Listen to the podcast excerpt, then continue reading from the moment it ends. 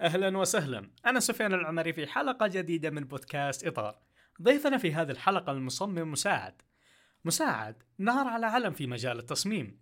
عرف بمساهماته في تعليم التصميم في قناته في اليوتيوب وفي مجتمعه الخاص Creative Zone تكلمنا عن بعض المواضيع المهمة والشيقة فبدينا بحياته الشخصية. دخولا بمجال التصميم.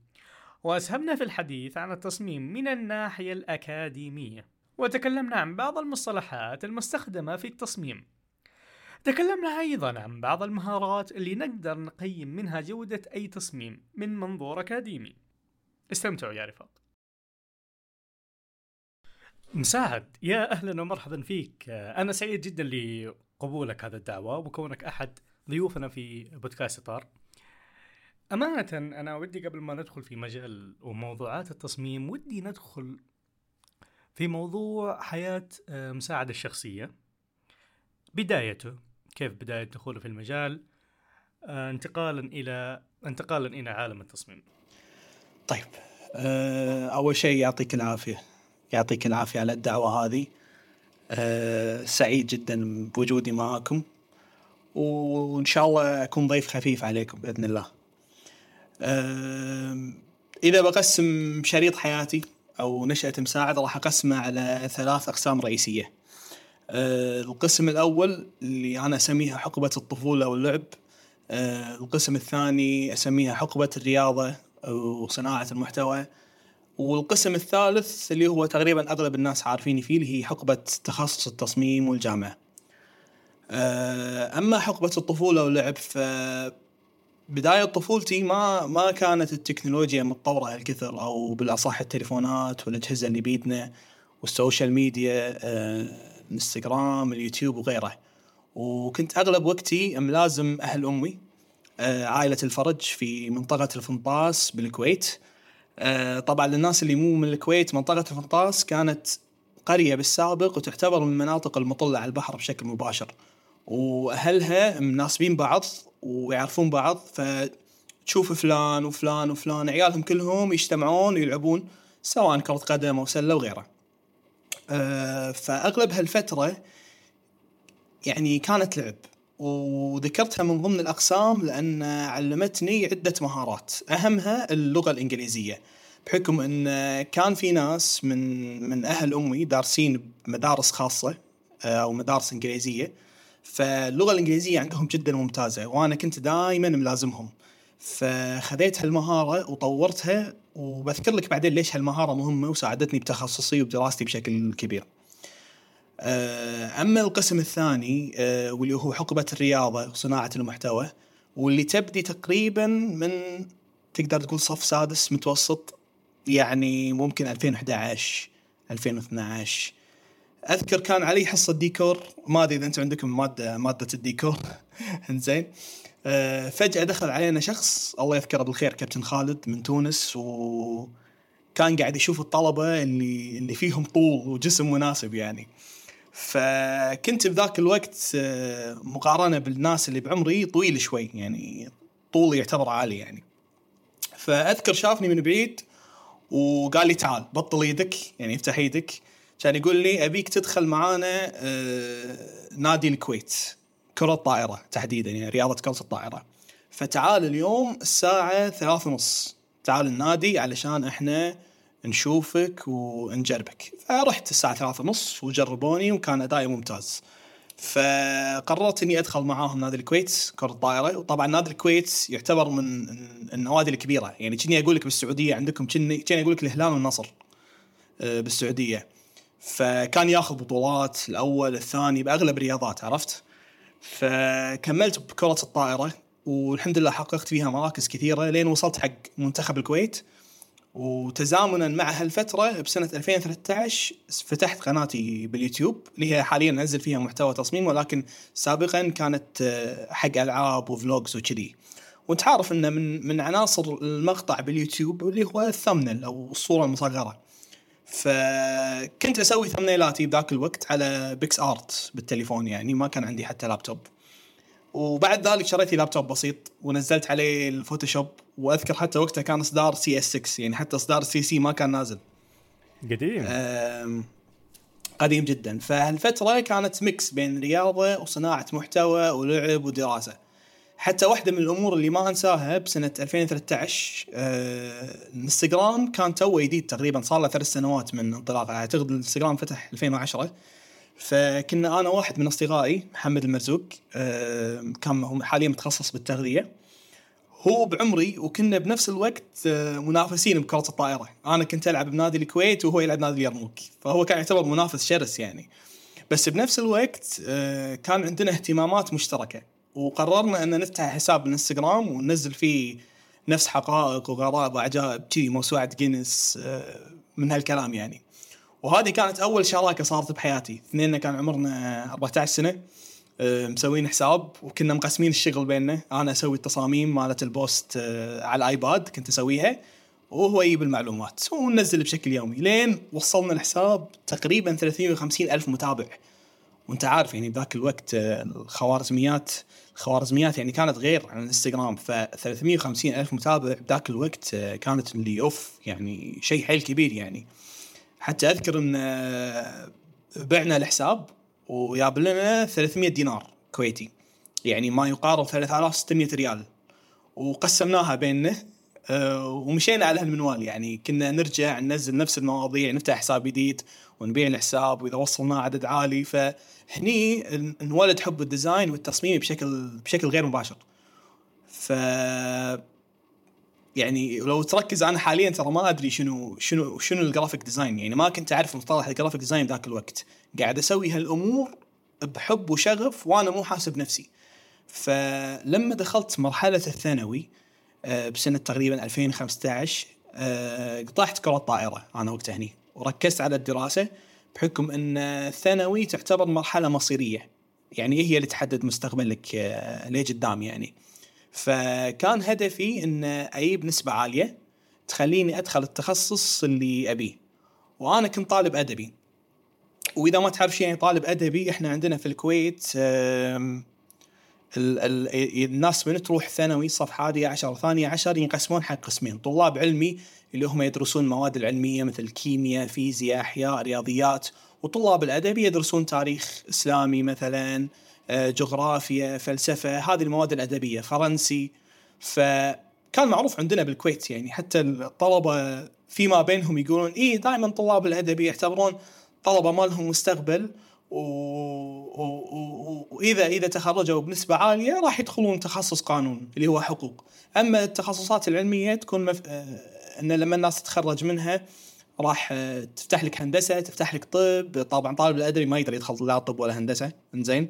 آه، ف... ف... ف... فبالهم الناس إنه لا اللي يدخل ادبي فقط يدخل قانون فقط اذا إذا أنت تبي مستقبل. فأنا بعد ما تخرجت. طبعا هدفي كنت أجيب أجيب نسبة عالية فقط والحمد لله جبت النسبة فبعد ما تخرجت يا الوقت إني أنا أختار تخصص بالجامعة. هالكلام سنة 2017 وكنت بعملية البحث. يا إني أنا أروح ابتعاث بالخارج أو إني أدرس بالكويت.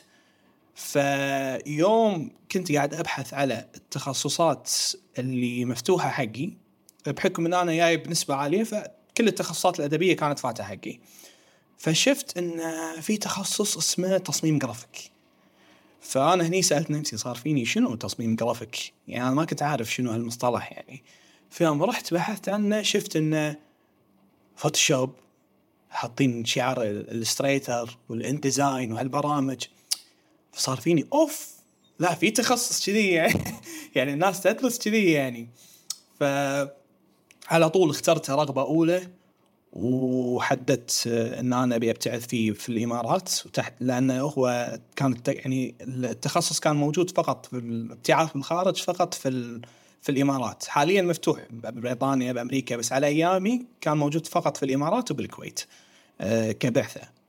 فسجلته كرغبة أولى والحمد لله انقبلت وبعدين سافرت وقعدت سنتين في الإمارات آه، وبعد ذلك رجعت الكويت. حولت ودخلت الجامعة الأمريكية بنفس التخصص.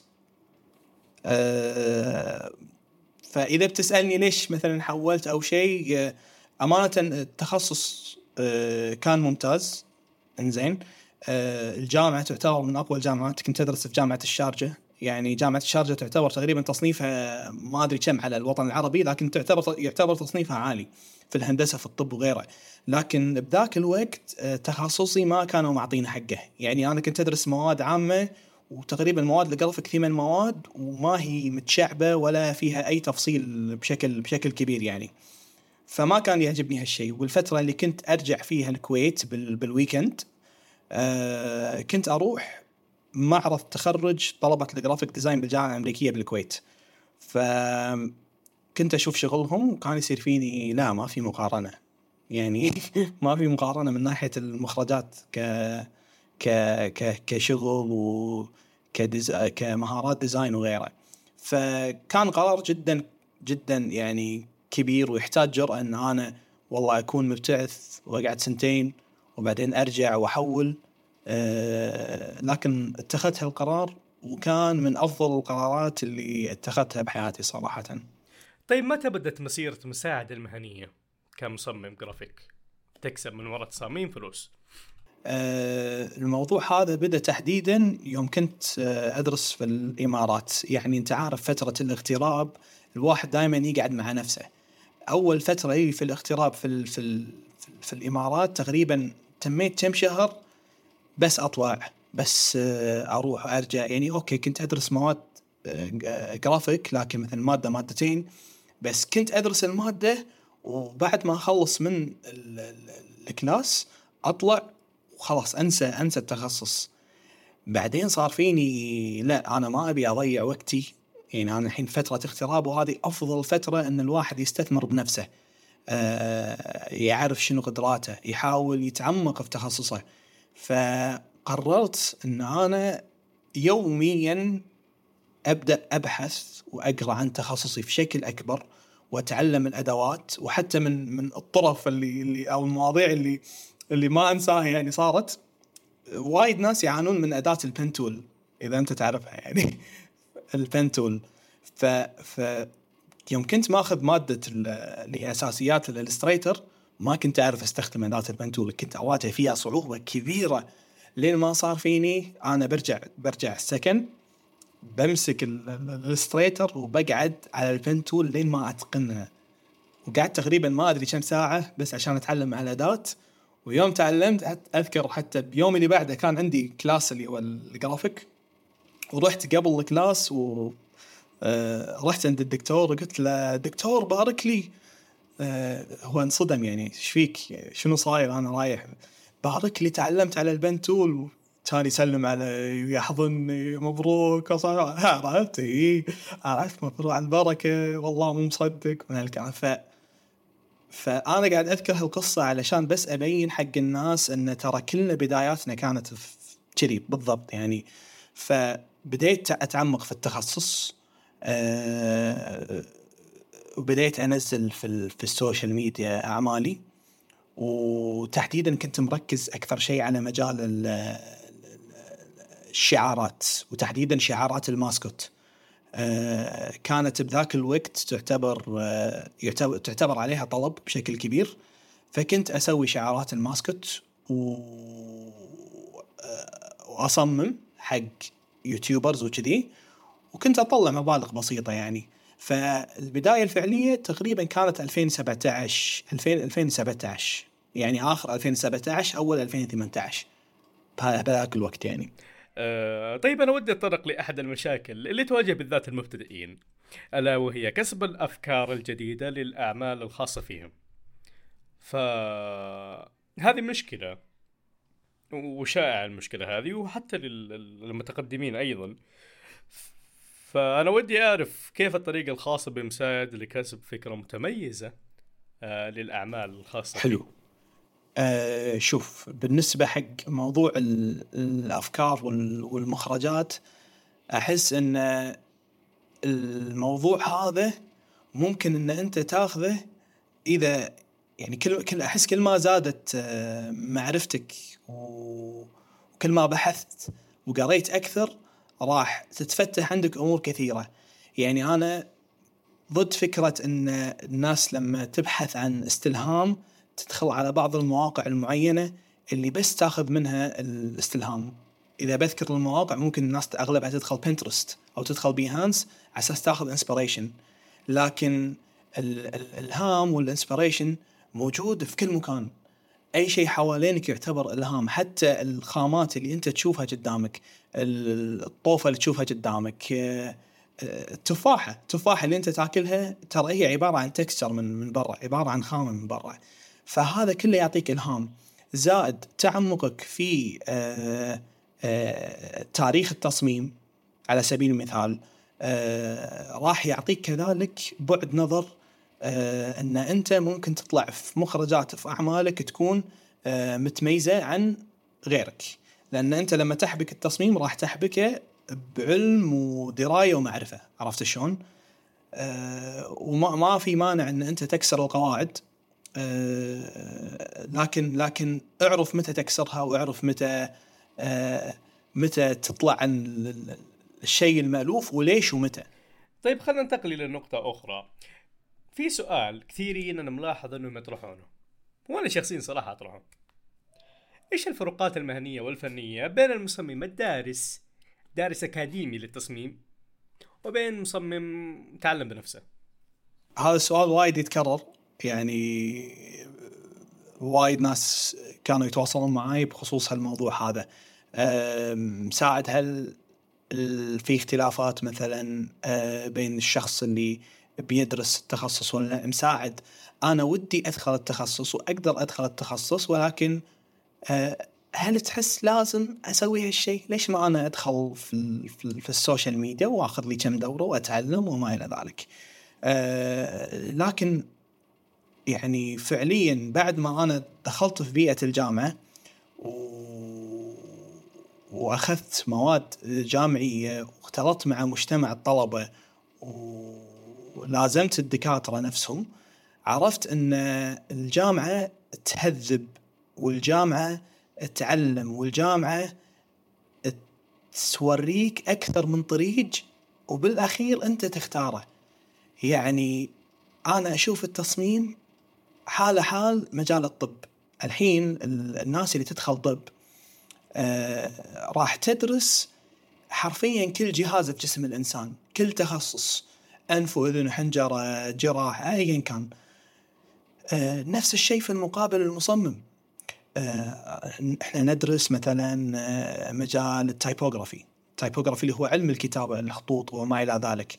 وعندنا typography 1 و 2 و 3 أكثر من مستوى. ندرس تاريخ التصميم آه، ونتعمق فيه بشكل كبير. وفي مادة حتى أذكر أخذتها آه، تاريخ العرب. في في التصميم. يعني هذا شوف الموضوع شلون دقيق يعني.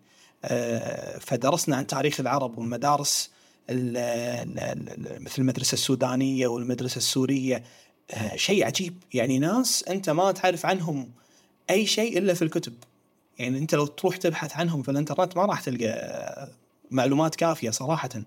ف فالموضوع يفتح مخك لما أنت تدرس ال graphic design زائد دراسة ال graphic design في الجامعة ماشية على نمط واحد أو ماشية على أه تقدر تقول منهج.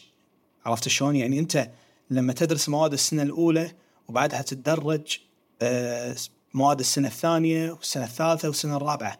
أه بينما ممكن الأشخاص اللي يكونون دارسين آه، أو عفوا متعلمين التصميم مثلا آه، من نفسهم تمام؟ ممكن ما يكون عندهم باث آه، أو طريق آه، واضح. يعني هو بيروح يبحث عن المعلومة من نفسه هو اللي بيروح يدور. يمكن في شيء يكون غافل عنه.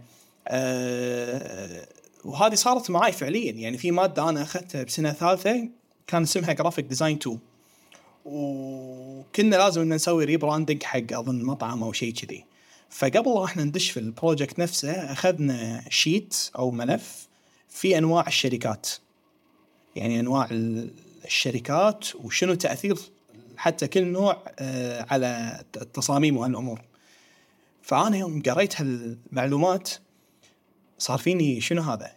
يعني يعني هذا شيء مو أنا مو أنا أعرفه وبس ما قريت عنه. هذا الشيء أنا ما أدري إنه موجود من الأساس. فأحيانا بعض المعلومات ممكن تغيب عنك آه، ك ك ك كشخص إنه والله مثلا قاعد يتعلم تعلم آه، تعلم ذاتي. ف فبعد التخرج أنا صارت عندي مخرجات آه، يعني وايد أهلتني أو فادتني بسوق العمل حاليا عدة مهارات مو فقط التصميم تعلمنا تصوير تعلمنا إخراج أفلام تعلمنا رسم. أنا الرسم ما كنت أعرف أرسم بس تعلمت الأبعاد والرسم وشلون أنا أسوي سكتش والأمور في الجامعة. آه، أخذت مواد drawing 1 3D design 2D design كل كل هالمواد فادتني بشكل كبير. حتى مادة illustration إن أنت شلون ترسم digital آه، على التابلت أو الآيباد أو ايا كان. ف ف تقدر تقول هذا هو الاختلاف. ممكن الناس آه، يعني في بعض الناس ما يقدرون مثلا يدخلون الجامعة السبب السبب آه، مثلا ماديا. يعني مثلا جامعتنا تعتبر جامعة خاصة ف إذا تبي تدفع لها مبلغ من حسابك الشخصي راح يكون جدا جدا غالي. يعني لازم تدخل تدخل على ابتعاث يعني. وأنا أتفهم هالشيء. عرفت شلون؟ طيب خلينا نقول بشكل عام آه، بالنسبة للمصمم إيش اللي أفضل بالنسبة له؟ إنه يشتغل كفريلانسر يعني كيشتغل كمستقل فك انستغرام يبيع يصمم في الحساب هناك ولا إنه يكون موظف يشتغل في وظيفة دوام يداوم يرجع البيت يروح يصمم زي كذا. أو الاثنين مع بعض. جميل. أنا شخصيا أشتغل آه، بالقطاع الخاص وبنفس الوقت أشتغل ك freelancer وك freelancer أحيانا أطلع مبالغ ست سبع اضعاف راتبي فهذه واحدة من مميزات تخصص التصميم إن التخصص مو تخصص روتيني بمعنى إنه مو أنت بتتوظف بمكان معين وبتنطر راتبك من شهر لشهر عشان ينزل لك. أه تخصص تقدر إن أنت تشتغل فيه بأكثر من مكان وتطلع فيه مبالغ بأكثر من مكان. أه وتمارسه في, في, في أكثر من مكان. ف إذا بنتكلم على مسألة انه للناس اللي ودها تدرس تخصصات آه مثلا طب وهندسة بس بنفس الوقت عندها شغف حق التصميم ترى التصميم يعتبر تخصص مثله مثل أي تخصص ثاني. آه راتبه يعتبر عالي. آه تقدر إن أنت إذا اشتغلت على نفسك واجتهدت وعرفت إن أنت أو عرفت الأشياء اللي أنت تحبها وركزت وتعلمت راح تقدر توصل. فالناس لا تستهين في في التخصص. لا تشوفه انه أوه هو بس تخصص فني وما له أي مستقبل أو انه ما في أمان وظيفي. لا في أمان وظيفي وتخصص له مستقبل ومطلوب. حاليا الكويت إحنا نزلوا إعلان قبل فترة أن إحنا محتاجين أن الطلبة اللي بيتخرجون في السنين القادمة يختارون تخصص التصميم. قاعد يشجعون الناس على تخصص ال graphic design والحمد لله أنا أذكر بذاك الوقت ب 2017 يوم كنت أدخل أه حتى أذكر يوم ابتعثت في الكويت أه أو يوم ابتعثت في الإمارات بسنة 2017 طبعا لما تطلع نسب المبتعثين أه تنحط في الجريدة عندنا. أنا كنت الوحيد اللي مقبول في تخصص ال graphic design من بين المبتعثين كلهم. أنا الوحيد اللي كنت داخل التخصص. بس الحين الناس صارت تدخل التخصص. لاحظت يعني من آه، من آخر سنتين تقريبا لي في الجامعة طلبة كثار قاعد يختارون تخصص ال graphic design قاعد يدرسونه. فلا التخصص مطلوب والتخصص له مستقبل. حالة حال أي تخصص ثاني آه له مستقبل. مثلا cyber security programming هذه التخصصات هي تخصصات المستقبل مطلوبه في كل مكان. مطلوب في القطاع الخاص ال graphic designer ومطلوب في القطاع الحكومي. وهم يقدر إنه يشتغل freelancer كل القطاعات محتاجة مصمم جرافيك كل القطاعات كل ال... كل ال... العلامات التجارية محتاجة مصمم جرافيك خلاص أي أي شيء له علاقة في ال... في, ال... في الجانب البصري أي شيء مرئي له علاقة في ال graphic design فأنت لما تشوف حالك تخيل أنت داخل جمعية ولا داخل سوق كل المنتجات في اللون الأبيض ما عليها أي design هل أنت راح تميز منتج لمنتج ولا هذا كله graphic design ترى. ال graphic design حوالينك. فلا التخصص مطلوب والتخصص آه، مهم والتخصص له مستقبل. وإذا أنت فعلا عندك شغف فيه وودك إن أنت تدرسه وتختاره توكل على الله وروح. بس أهم شيء إن أنت تختار الجامعة الصح وتختار الدكاترة الصح. طيب كيف يمكن لشخص ما درس التصميم بشكل أكاديمي إنه يأخذ المعلومات الأكاديمية الخاصة بالتصميم؟ رغم إنه ما درس التخصص هذا لأي سبب من كان آه لسه باقي ما دخل الجامعة أو إنه في تخصص ثاني أو إنه يمكن تخرج. آه فإيش المصادر اللي ممكن يأخذها ويستخدمها لتعلم المجال الأكاديمي من بيته يعني؟ أه أنا هني أرجع حق نقطة البداية اللي ذكرت لك عنها. اللي هي نقطة اللغة الإنجليزية؟ اللغة الإنجليزية أه فرقت معاي بشكل حيل كبير من ناحية أه سهولة وصولي وفهمي للمعلومة أه إذا بغيت أبحث عنها. للأسف شوي في تقصير من ناحية المحتوى العربي اللي يتكلم على ال graphic design نقدر نقول إن المحتوى العربي أغلبه مركز على الأمور ال technical. ال technical اللي هي بمعنى استخدام البرامج الأدوات بعض الأساسيات اللي لها علاقة في التصميم آه، الأمور العملية. مثلا أنت شلون والله تجهز الملفات أو بعض الملفات حق الطباعة أو ايا كان. لكن الجانب النظري تمام اللي هو الجانب النظري يعتبر من أهم الجوانب إذا ما كان أهم جانب أساسا ويحدد تفكير المصمم ومخرجات المصمم وعلم ومعرفة المصمم وحتى أه طريقة اتخاذه للقرارات الصحيحة التصميمية أثناء التصميم يعني.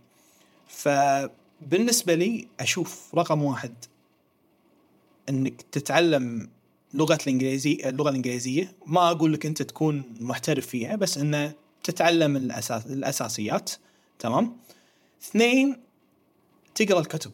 يعني أنا بالنسبة لي أشوف إن إذا أنت تبي تبحث عن أو تبي تقرأ عن المعلومات الأكاديمية لأن إحنا ترى بعض المواد اللي ناخذها ترى ندرس من الكتب. يعني أعطيك مثال مادة مثلا History of Arab Graphic Design أو تاريخ العرب في التصميم الجرافيكي كنا أو منهجنا ترى كنا ندرس من كتاب آه، اللي هو اسمه History of Arab Graphic Design حق الكاتبة أو المصممة بهية شهاب. فهذا كتاب موجود لكن كتاب في اللغة الإنجليزية ترى شرحه في اللغة الإنجليزية. فالكتب أنا أشوف إن هي تعتبر من المصادر اللي حيل راح تفيدك كشخص.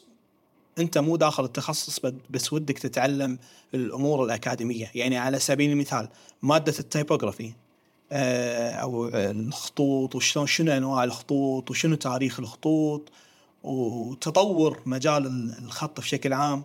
الطباعي آه، سواء العربي أو الإنجليزي. تمام؟ عندك مثلا كتاب Thinking with Type حق إيلين لوبتون الكاتبه ايلين لوبتون Thinking with Type هذا خذيناه في مادة ال typography 1 كنا نمتحن في الكتاب كنا ندرسه دراسة كنا نحفظه حفظ. آه ف, ف فأنا بالنسبة لي أشوف الكتب تمام رقم واحد. اثنين إنك تسأل الناس. حلو؟ اسأل آه ما يمنع إنك تسأل طلبة في في داشين التخصص. ال social media حاليا آه متاحة و وسهوله الوصول حق هالناس. تقدر أنت توصل حق الدكاترة تقدر إن أنت توصل حق طلبة. ممكن إن أنت تسألهم عن معلومة معينة يفيدونك فيها. مثلا على سبيل المثال أنا شخصيا كنت قاعد أبحث عن ناس مثلا عندها معلومات على الماستر في ال graphic design أو الماجستير في ال graphic design تواصلت مع ناس عن طريق لينكد ان آه، ماخذين شهادة الماجستير في الجامعة اللي أنا أبيها. آه، ممكن أسألهم أكثر من سؤال شنو مثلا آه، شنو تعلمتوا؟ وشنو بتتعلمون؟ شنو الصعوبات اللي واجهتوها؟ لما تسألون الأسئلة هالشيء هذا راح يفيدكم وايد. عرفوا إن أنتم تبادرون وعرفوا إن أنتم شلون أو شلون تسألون السؤال. يعني حتى خلوا طريقة سؤالكم تكون واضحة وتكون direct يعني direct question يعني سؤال واضح وتحصل منه أكبر قدر ممكن من الفائده فالكتب آه، السؤال البحث البحث تعتبر مهارة ترى مهارة البحث. في ناس تبي تتعلم بس ما ممكن ما تعرف شلون تبحث عن معلومة. ما تعرف شلون تحصل المصادر. آه الانترنت بحر. آه ترى أنت تقدر تبحث عن وايد أمور بس أعرف إن أنت شنو بتكتب؟ شنو الكي شنو المصطلحات اللي أنت بتكتبها وبتبحث عنها. آه ممكن بعد تقريبا هذه الأمور الأساسية لأن لأن أنا ليش قلت لك هالنقاط هذه؟ لأن أنا شخصيا ما اعتمد فقط على دراسة التصميم الجرافيك في الجامعة. يعني اعتمادي مو فقط على أوه أنا خذيت class خلصت أرجع البيت وانتهى. أنا أتعلم في الجامعة وأتعلم تعلم ذاتي كذلك. أنا عندي كتب أقراها. أنا عندي ناس أسألها. أنا عندي event ات أروح أحضرها. في event ات وايد تصير. أه هالشيء موجود عندكم في السعودية وموجود أتوقع في أغلب الدول العربية حتى في مصر حتى في بيروت. ترى بيروت ومصر تعتبر يعني يعتبرون من أه أفضل الأماكن ترى اللي في, في ال graphic design مصر وبيروت. الجامعة الأمريكية الأمريكية في بيروت والجامعة الأمريكية في القاهرة تعتبر من أفضل الجامعات في الوطن العربي في ال graphic design بعدها تيي الجامعة الأمريكية اللي أنا دارس فيها. فهم يعتبرون من الجامعات اللي لها اسمها. فهناك الناس هم فاهمة ترى. ففي event ات وايد يسوونها. قبل فترة سووا بيروت سووا في القاهرة. في بالكويت عندنا وايد event ات. روح هناك تواصل مع الناس كون لك علاقات آه شوف لك مجتمعات ممكن أنت تختلط فيها. آه آه إنك أنت تدخل communities أو مجتمعات. الشيء هذا وايد راح يفيدك لأن أنت الناس اللي قاعد معاهم كل واحد عنده خلفية. كل واحد عنده اهتمامات مختلفة. إحنا المصممين لما أدرس معاهم أنا مثلا قاعد شخص يمي اهتماماته تصوير ومصور مع أو مصور حق مطاعم وشركات حيل معروفة. ويميني الجهة الثانية مثلا شخص له علاقة أو شخص مهتم في إخراج الأفلام وتصوير مقاطع الفيديو تحديدا. في ناس تحب ال fashion في ناس تحب ترسم والرسامين عندنا وايد إحنا وما شاء الله كل واحد عنده style مختلف وعنده فكر مختلف. فالناس هذيل لما أنت تختلط معاهم وتسألهم و... وتعرف منهم أمور أنت بالأخير راح تشكل من نفسك شخصية مميزة. آه طيب خلينا ننتقل إلى نقطة أخرى. إيش الكتب يا مساعد اللي أنت ترشحها للمصممين إنهم يقرونها وتشوف إنها راح تفيدهم؟ حلو. أول شيء الكتب اللي بقولها كلها في اللغة الإنجليزية تمام؟ مو في مو في العربي بس الإنجليزي اللي فيها بسيط. يعني أغلب المصطلحات اللي فيها مصطلحات تصميم. يعني التصميم هم ترى يعتبر لغة. في لها مصطلحات. الألوان لها مصطلحات. ال typography لها مصطلحات. تاريخ التصميم له مصطلحات. ف بالنسبة للكتب إذا بنذكر مثلا الكتب عن ال graphic design بشكل عام تتكلم عن ال graphic design بشكل عام عندك Graphic Design School. كتاب اسمه Graphic Design School يعتبر من الكتب اللي حيل مهمة ومفيدة. تغطي أغلب جوانب ال graphic design بالنسبة حق مجال ال typography عندك Thinking with Type. هذا يعتبر من الكتب الحلوة حق إيلين لبتن عندك كتاب اللي هو History of Arab Graphic Design حق الناس اللي ودها تبحث على تاريخ العرب في التصميم الجرافيكي. وتستلهم في كتاب ثاني اللي هو اسمه Meggs' The History of Graphic Design هم أعتقد في اللون في الوردي. تمام؟ هذا يعتبر كتاب يمكن أكثر من 500 صفحة. بس يوم أنا خذيت مادة ال history of graphic design أو تاريخ التصميم الجرافيكي هذا الكتاب اللي كنت أدرس منه وأمتحن فيه وفي كل المعلومات حرفيا اللي عن تاريخ التصميم الجرافيك. في كتب لها علاقة في الألوان مثلا عندك كتاب اسمه Color Theory في كتب لها علاقة في مجال ال layout وال composition تمام؟ آه مثل في كتاب اسمه Grid System في كتاب اسمه Typographic System آه هذه من الكتب هم المفيدة. تقريبا تقريبا هذه هي الكتب.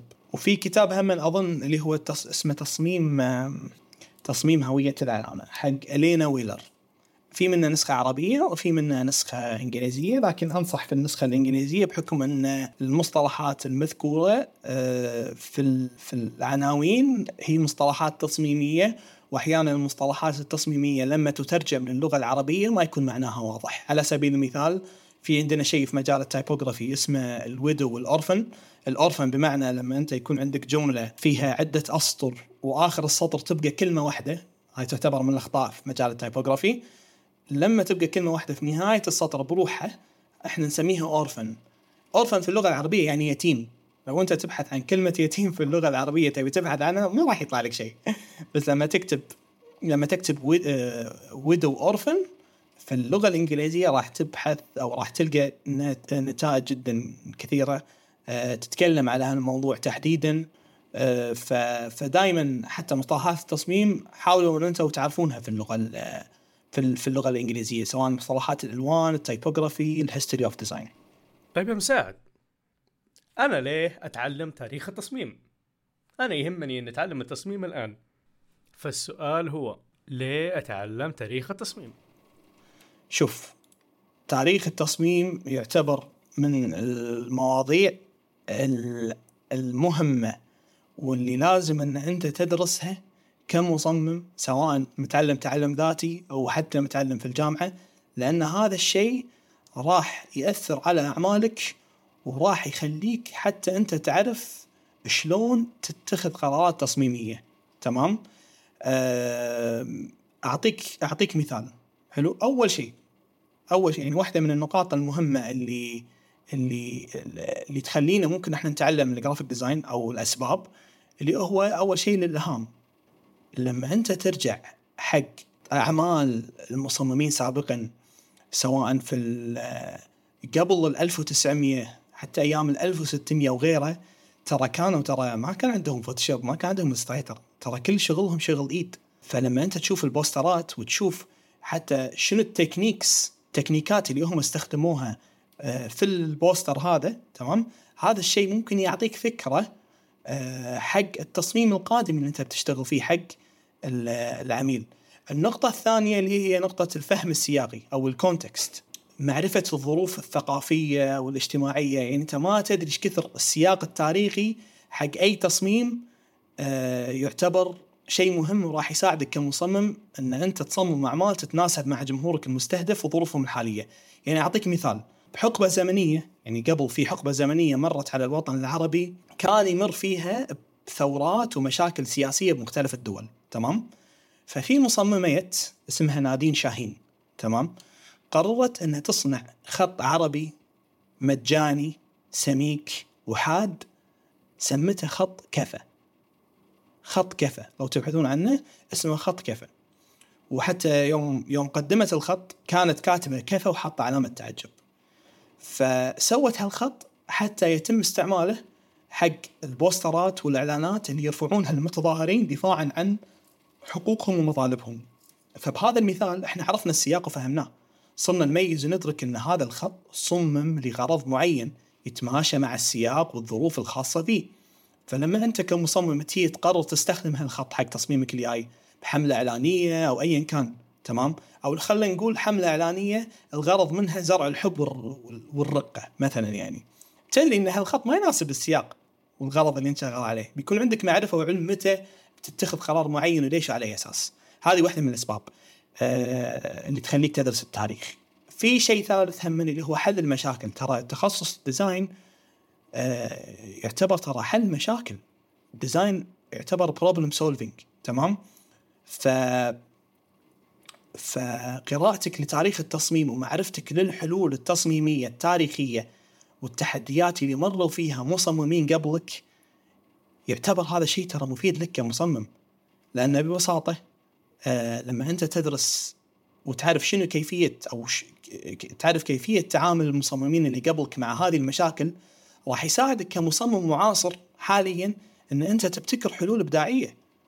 فالمصممين يعني أعطيك مثال المصممين التاريخيين بأوقات كثيرة كانوا يشتغلون قبل بأدوات محدودة مثل ما قلت لك قبل شوي تمام؟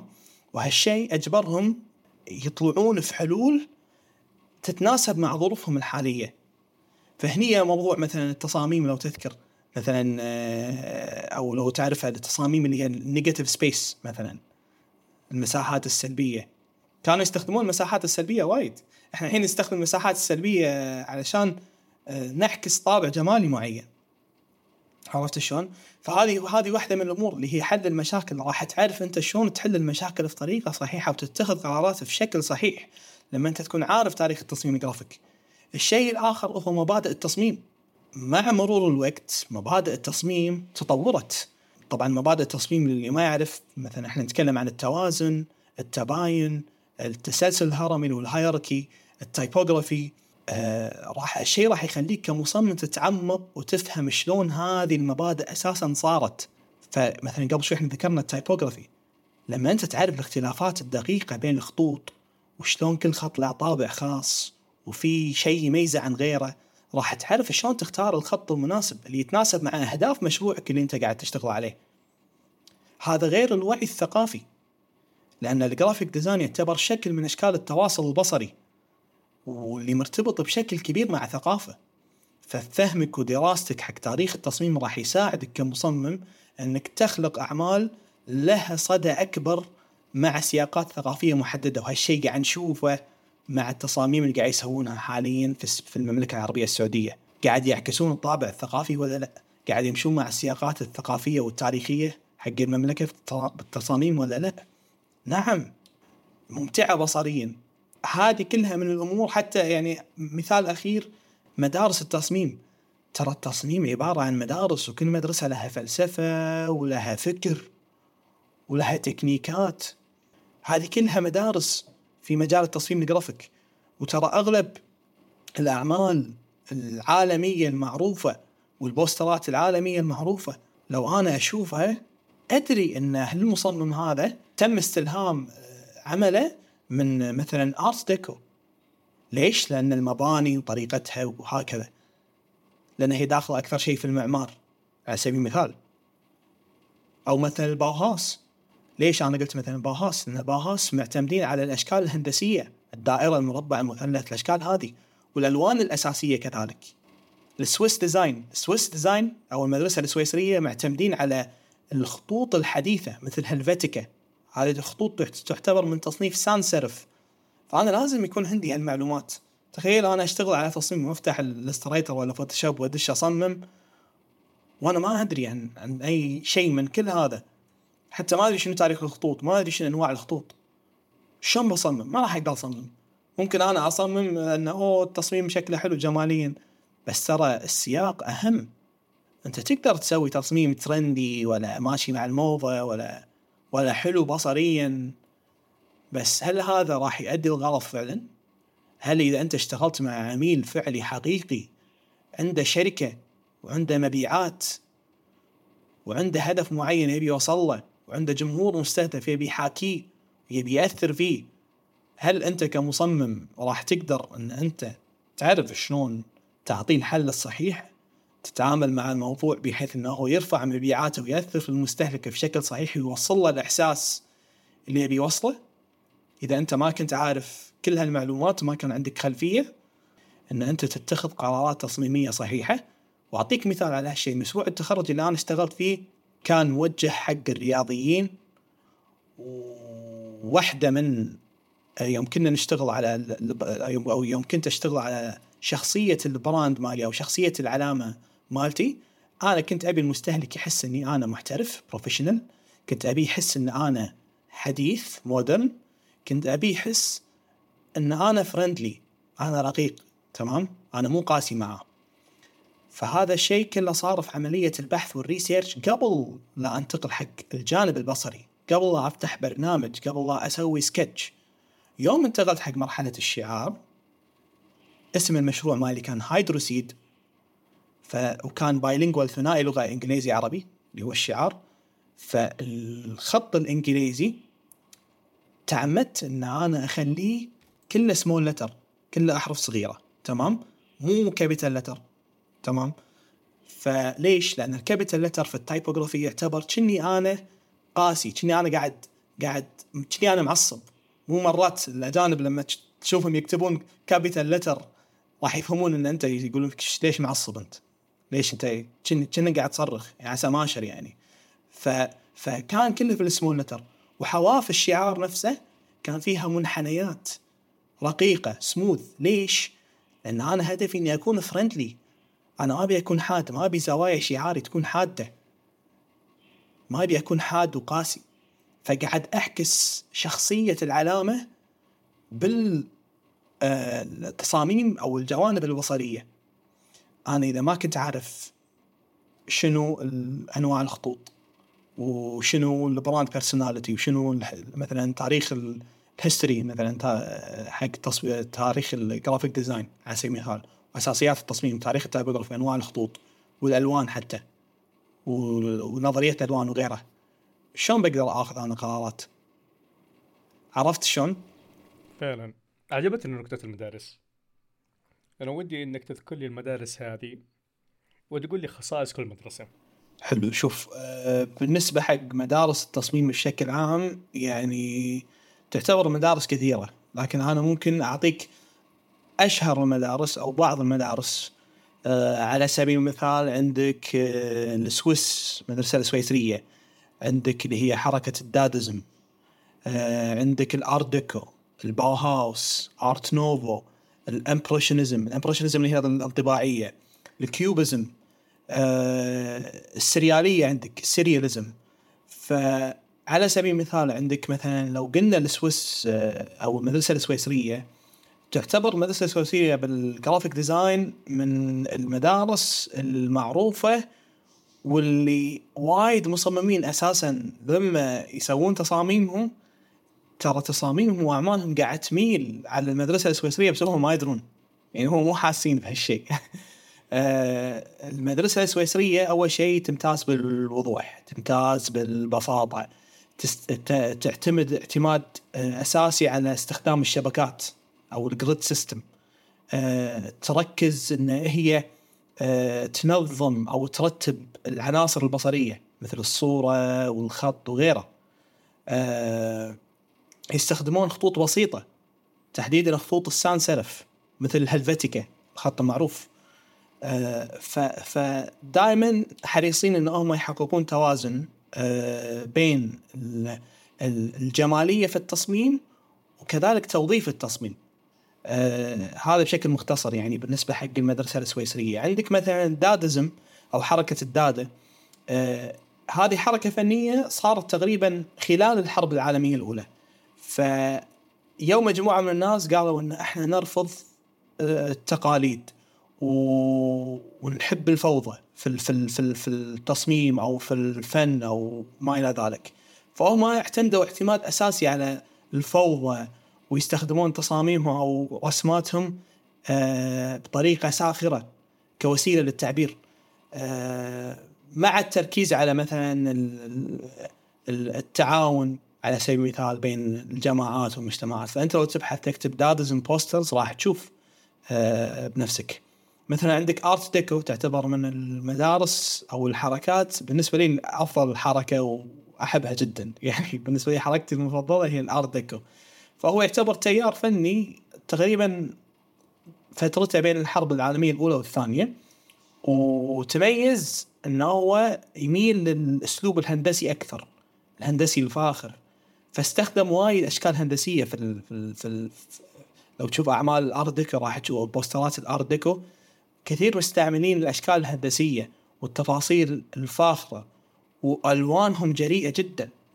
آه ومن أشهر يعني المصممين اللي كان أساسا يعني آه إذا تعرف المصمم المعروف اللي يسمونه أب المصممين اللي هو اسمه بول راند.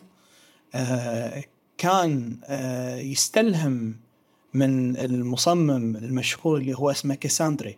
كاساندري أعماله آه، تميل أكثر شيء حق Art Deco فتعتبر من الحركات جدا ممتعة. الباو هاوس اللي ذكرتها لك قبل شوي مدرسة الباو هاوس هي في ألمانيا موجودة وهم فترة الحرب العالمية الأولى والثانية.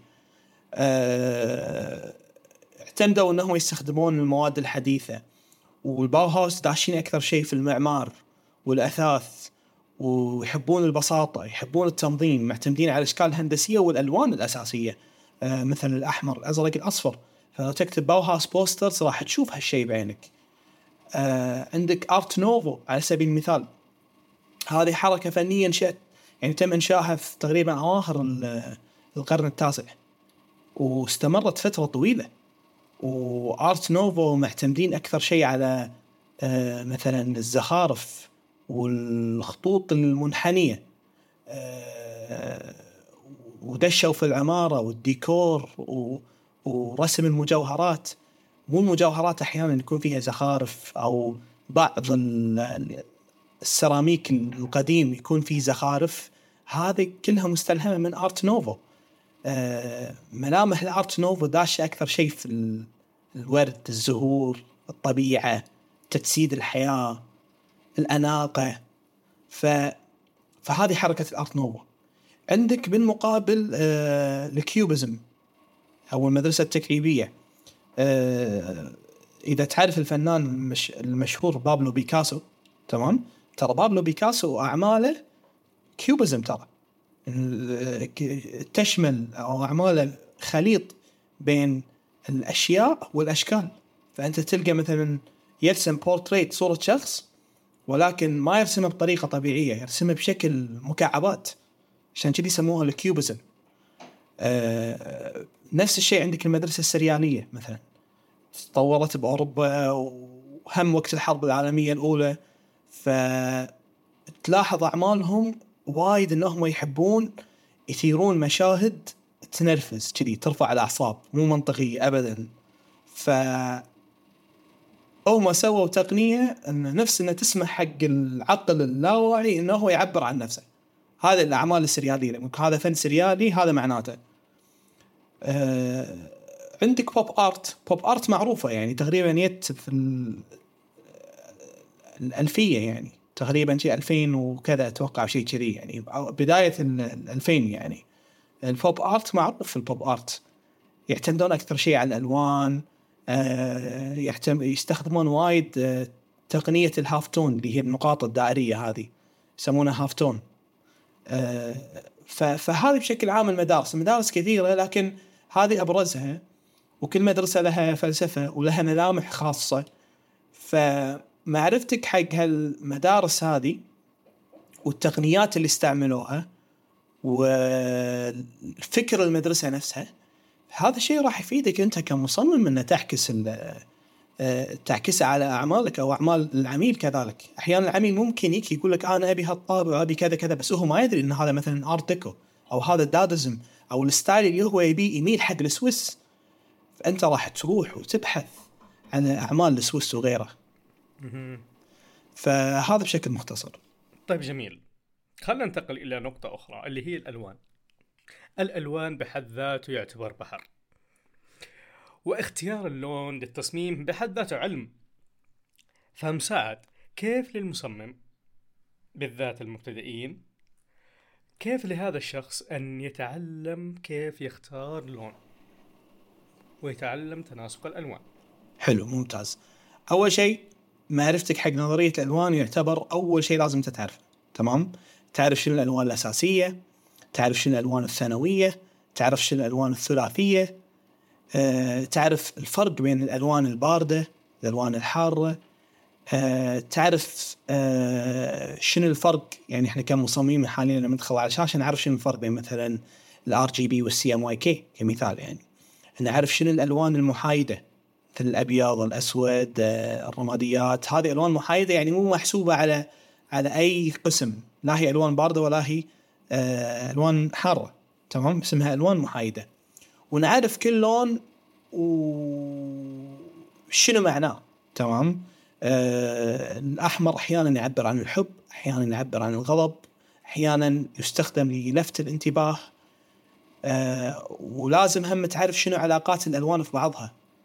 يعني مثلا عندك ال- ال- ال- الالوان ال complementary اللي هي الألوان بشكل علاقة تضاد في آه، اللي هو ال color wheel تمام أو في عجلة الألوان اللي هم ألوان قبال بعض هذيل يقال إن هم أكثر ألوان تتناسب مع بعضها مثل البنفسجي والأصفر البنفسجي الاصفر ألوان تمشي تمشي مع بعضها ليش؟ لأن بينها تباين قوي تمام؟ وتصنف من ضمن ال complementary colors تمام؟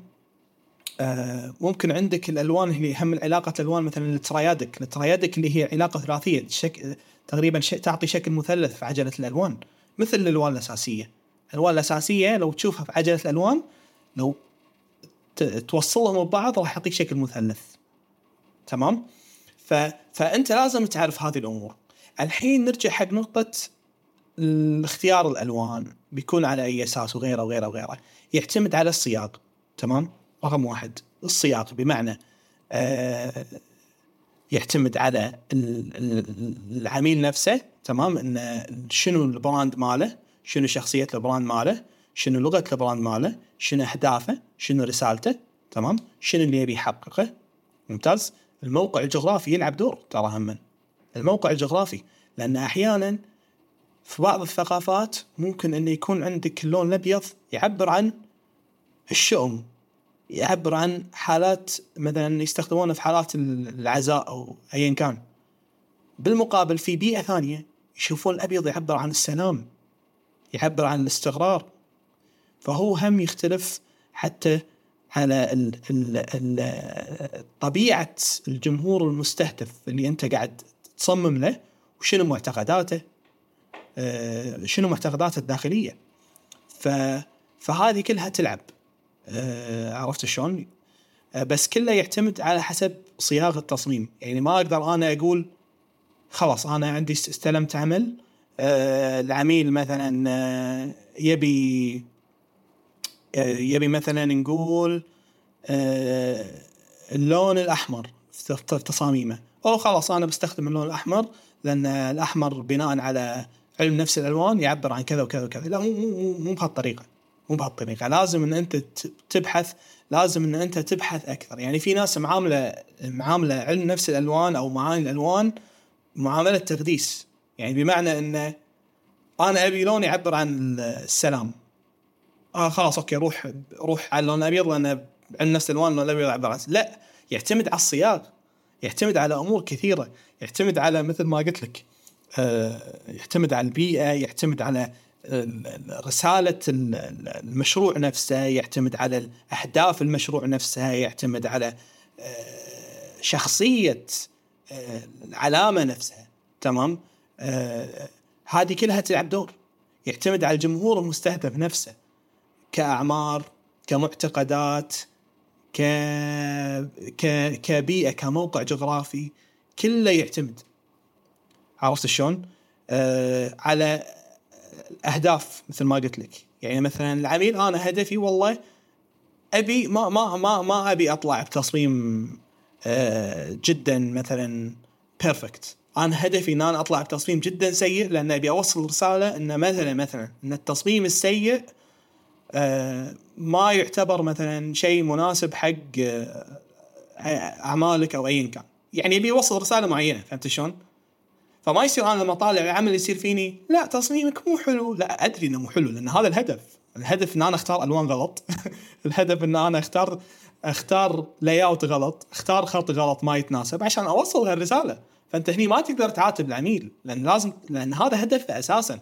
هذا الصياغه اللي إحنا قاعد نبني التصميم على أساسه.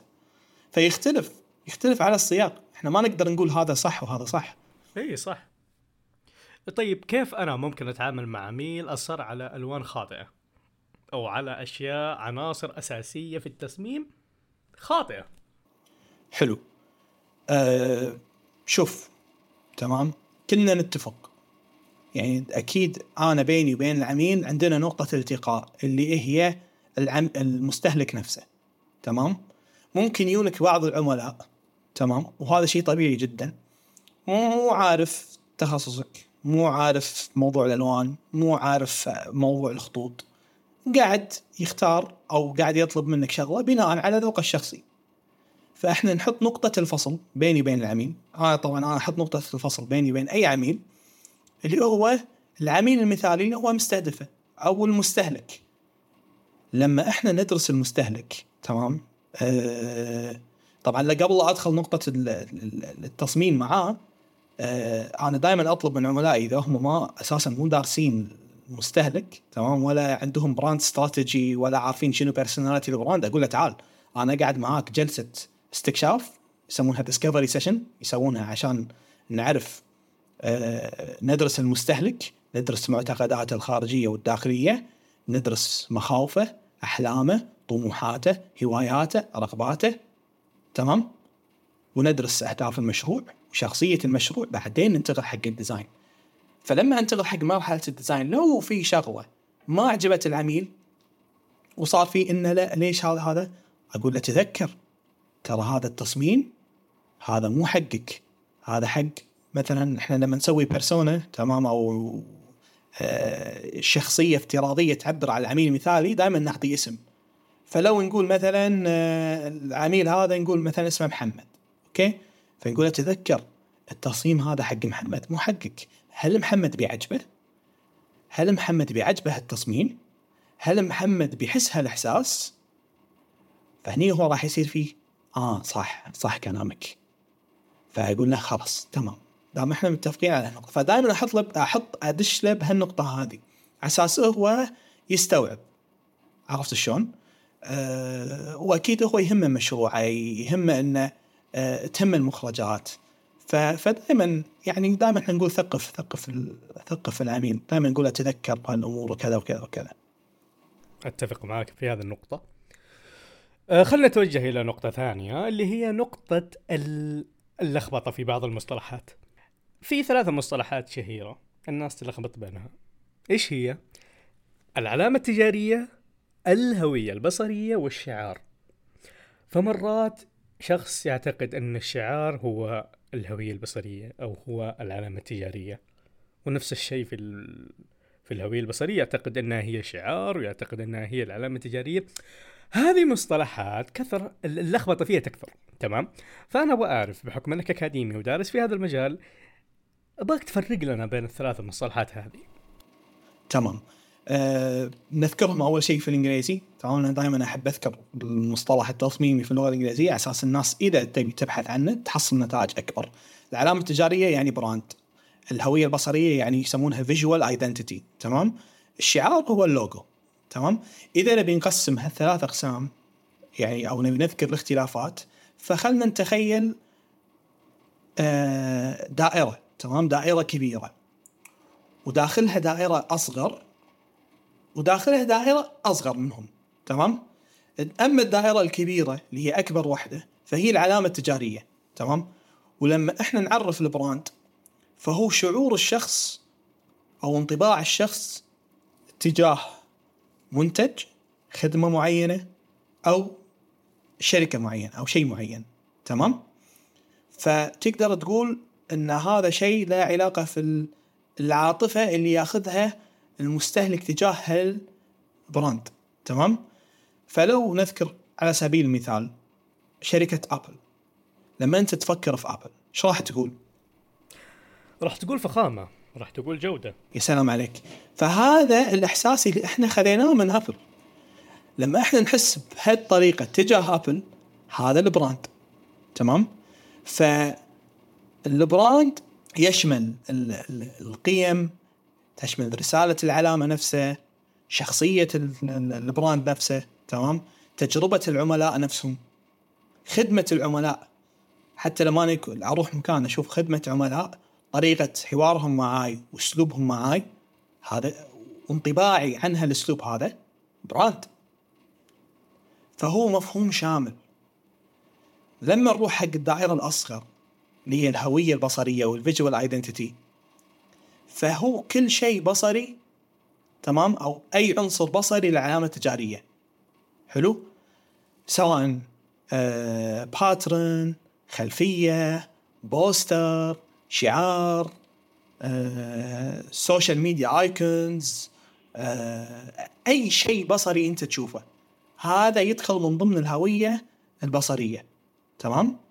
الأشياء أو التصاميم المرئية اللي تعبر عن شخصية العلامة نفسها. تمام؟ آه الألوان الخطوط تمام؟ الصور هذه كلها تدخل من ضمن الهوية البصرية. وهذا أغلب الناس طبعا يسوون هالشيء. يعني أغلب الناس آه، يسمونهم brand visual brand visual identity designers تمام؟ ما يعتبرون brand designers لأن ال brand قلت لك مفهوم شامل. تمام؟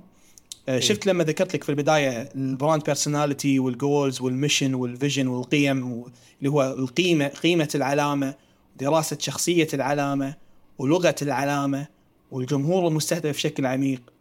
مو كل المصممين يسوون هالشيء. يسمونهم هذيلا ك- كتصنيف إذا نبي نصنف وظيفتهم يسمونهم brand strategist متخصص في استراتيجية العلامة. حلو؟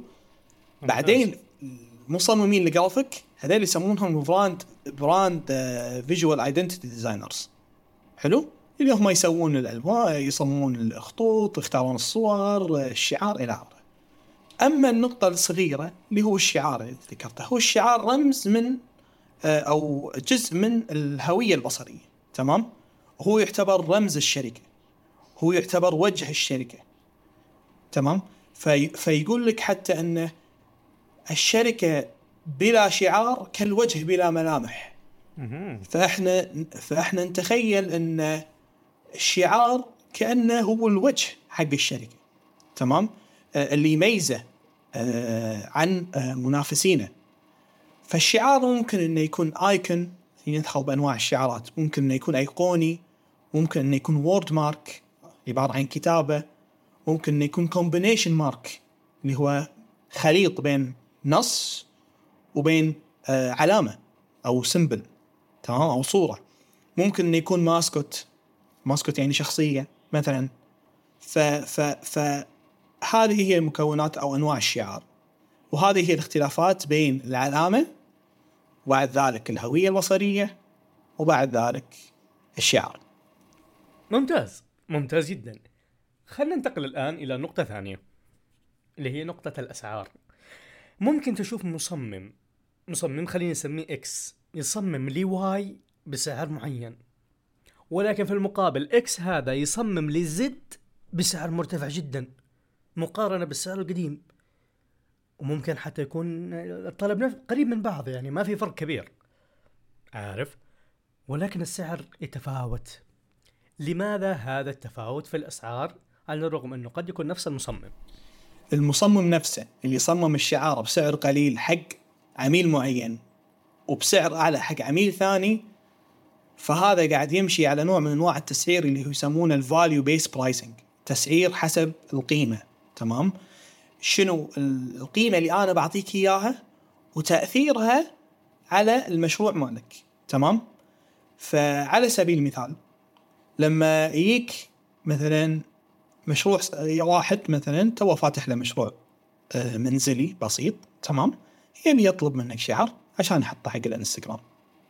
هل من المنطق أن الشخص هذا راح تعطيه سعر آه، نفس لما تيك والله مثلا شركة أبل مثلا تقول لك والله أنا أبي شيء معين منك ولا مثلا شركة حيل كبيرة أو جهة حكومية معروفة ك- على سبيل المثال تطلب منك والله نبي شعار مثلا حق آه، حق الجهة الفلانية أو ايا كان.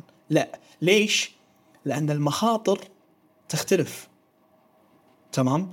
ال- ال- العميل صاحب المشروع المنزلي البسيط لما أنت تعطيه الشعار هذا شيء ما راح ما راح يأثر بشكل كبير حتى حق على مبيعاته. بس لما أنت تيك جهة معروفة لما يجيك عميل كبير المخاطر راح راح تكون أعلى. تمام؟ أي غلطة أو نتيجة غير واضحة ولا تتلائم مع رسالة وأهداف العلامة هذه الكبيرة ممكن أنت يكون في عندك إشكالية حتى في في في أن الناس آه، يلاحظون ريكوجنايز أو إنه يتعرفون على العلامة مالتك. يعني أعطيك مثال. ها أنا أعطيك مثال. تروبيكانا مشروب آه، عصير برتقال. تمام؟ آه، معروف. وكان يتميز ال package ماله انه في برتقاله داخلها اللي هو ال- ال- العود. وكذي على أساس يعبر إنه ترى العصير fresh وطبيعي وايا كان فالناس كانت عارفة لما تمشي تروح تتسوق عارفة إن هذا المنتج تروبيكانا وهذا شكله. انتهى. قرروا بيوم من الأيام إن يسوون rebranding تمام؟ يبون يغيرون ال design مالهم design العلبة وحتى الشعار. بالكامل تغير. تمام؟ بالكامل تغير لدرجة إن البرتقاله انشالت ونحط مكانها نفس آه، كأس أو glass إحنا نسميه بالكويتي. تمام؟ آه، عصير برتقال ايا كان. فالمستهلك يوم صار يمشي حلو؟ وشاف تروبيكانا عبالة إن هذا منتج جديد نزلوه تروبيكانا وفي ناس عبالهم إن هذا مو تروبيكانا من الأساس. فبشهر واحد انخفضت المبيعات يمكن يمكن خسروا أكثر من 10 ملايين إلى 20 مليون دولار. بس على أساس آه الغلطة هذه اللي صارت أو أن التشويش اللي ما كان واضح في الريديزايننج حق اللوجو حق ال packaging نفسه. فإحنا لما نتكلم عن المخاطر إحنا نتكلم عن هالشيء. شوف المبيعات شلون طاحت. ممكن في ناس يقول طيب ممكن الخطأ بالتسويق. okay في أمور كثيرة تحكم. لكن ال design لما إحنا نتخيل تروبيكانا سابقا كنا نتخيل البرتقاله نفسها فأنا لما صرت أطالع المنتج ما صرت ما صرت أميز كمستهلك. ما صرت أعرف. صرت أتردد إن أنا أشتري. صرت أروح أخذ منتجات ثانية. فالمخاطر أعلى. لما أنت تسوي redesign ولا تسوي شعار حق جهة معروفة كبيرة المخاطر أعلى. فطبيعي التسعير يصير يصير يصير أعلى من لما أنا يجيني small business يطلب مني لوجو الشيء الثاني طبعا هذا بالنسبة حق أنت ذكرت إن اثنين هم نفس المصمم لكن في أمور ثانية تحكم. منها خبرة المصمم. لا يعني خبرة المصمم ومهاراته. هذه تلعب في التسعير شخص يكون عنده experience أكثر من عشر سنوات في مجال الشعارات. مو نفس لما يكون شخص مثلا عنده experience سنة ولا سنتين في مجال الشعارات. الشيء الثاني متطلبات العميل. أحيانا العميل آه لما يطلب منك شعار يطلب منك يبي أكثر من فكرة أكثر من concept ويعدل يعدل على هالتصميم وايد تمام؟ بمعنى إن إحنا مثلا أنا كمصمم ألزم عميل أقول له تمام هذا اللوجو. أنت عندك 3 revisions ثلاث تعديلات. التعديل الرابع راح آخذ مبلغ زيادة تمام؟ ففي عملاء يجونك يطلبون منك revisions أكثر من تعديل. أو يطلبون منك تعديلات كثيرة أو يطلب منك أكثر من فكرة تمام؟ ف فهذا راح يلعب هم في الت... في ال... في ال... في, ال... في, ال... في التسعير نفسه. آه عندك الهم من ال... ال field أو ال industry يعني أو الجهة نفسها اللي أنت قاعد تصمم لها مثل ما أنا ذكرت لك. آه كبيرة عميل كبير عميل وسط عميل عميل صغير كله يعتمد. آه موضوع ال timeline هم هذا ما ذكرناه. موضوع المدة. يجيك عميل يقول والله أنا أبي شعار أبيك تخلص اياه ثلاث أيام. لا ما مش اخلص لك ثلاث أيام. okay تبي تخلصه ثلاث أيام؟ ماكو مشكلة بس أنا راح أعطيك double السعر. أنا ما راح أعطيك نفس السعر. وأقول لك والله بخلص لك بثلاث أيام. فاحيانا هم أنت مسألة إن أنت تنضغط بوقت آه قصير على أساس تنجد شيء ياخذ وقت كثير يلعب في التسيير هم. الموقع الجغرافي يلعب دور هم. لما أنت تكون في بيئة لما أنت تكون في بيئة على سبيل المثال فيها فيها فيها شركات وايد. يعني أعطيك مثال نيويورك. يعني مثل تكون شغال بنيويورك وهناك فيها من أقوى ال branding agencies والبيئة طبيعتها اقتصاديا تعتبر جدا مكلفة. تمام؟ آه غير لما أنت مثلا تكون في بيئة أساسا حتى الناس اللي حوالينك ما ما يعرفون شنو حتى graphic design ولا ولا يعرفون شنو أهمية ال graphic design بس ممكن يجيك واحد والله مثلا والله ابي افتح لي بقالة وابي لوجو حقه. يختلف موقع جغرافي غير. آه، طبيعة الكوست أو تكلفه المعيشة في المكان هذا غير. فهذا هم يلعب دور ترى في التسعير. عرفت شلون؟ فهذه هي الأمور يعني اللي ممكن تأثر يعني في موضوع التسعير منها خبرة المصمم آه، مدى تعقيد حتى ال design نفسه آه، تعديلات ال design ومتطلباته آه، الوقت نفسه هم يأثر الموقع الجغرافي القيمة اللي أنت تعطيها للعميل. فهذا كله يلعب. طيب خلينا ننتقل من هذه النقطة إلى نقطة ثانية. الهوية البصرية. ما هي مراحل بناء الهوية البصرية؟ Okay. شوف الخطوات أو المراحل اللي إحنا نمر فيها كمصممين حتى اكاديميا أنا قاعد أكلمك تنقسم قسمين. تمام؟ قسم يسمونه ال ideation تمام؟ والقسم راح أشرح بعدين شنو. والقسم الثاني يسمونه visualization تمام؟ فأنت عندك القسم ال ideation اللي هو القسم النظري. إحنا الحين استلمنا brief تمام؟ استلمنا موجز طلبية من عميل. حلو؟ هل راح أروح أبطل البرنامج واصمم؟ لا. تمام؟ ندخل في مرحلة ال ideation في البداية.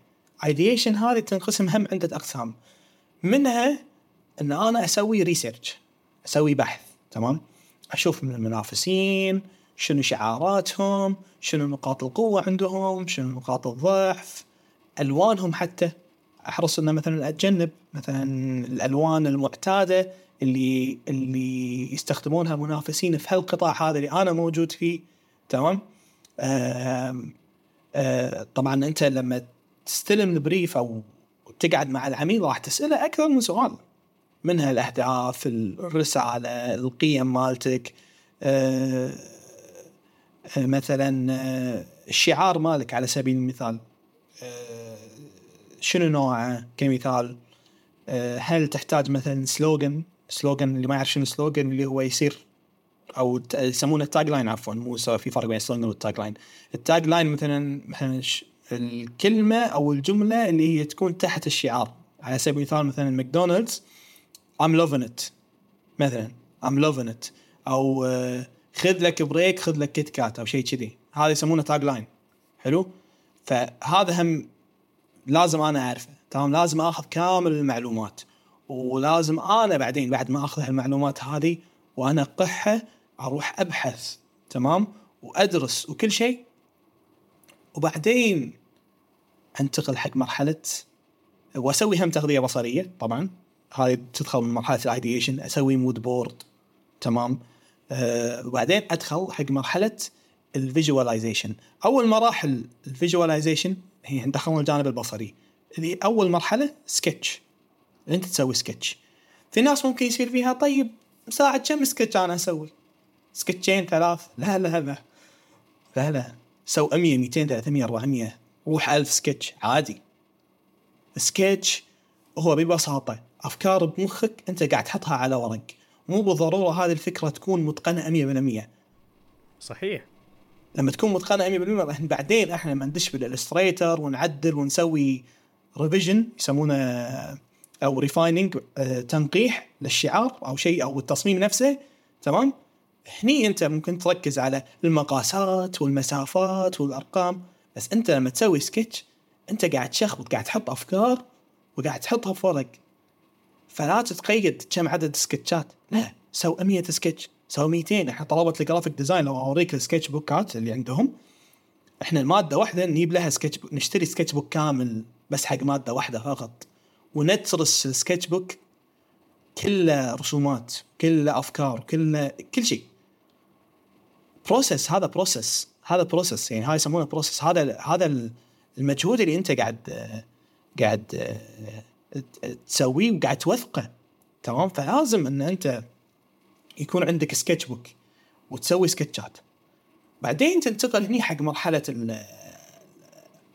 إنك تفتح البرنامج وطبعا بعد هذا بعد ما أنت صفيت السكتشات لأن مثلا اذا كان عندك 100 سكتش ما راح تعيد أه تسوي تعيد تصميم ال sketch بال Illustrator حق 100 سكتش لا.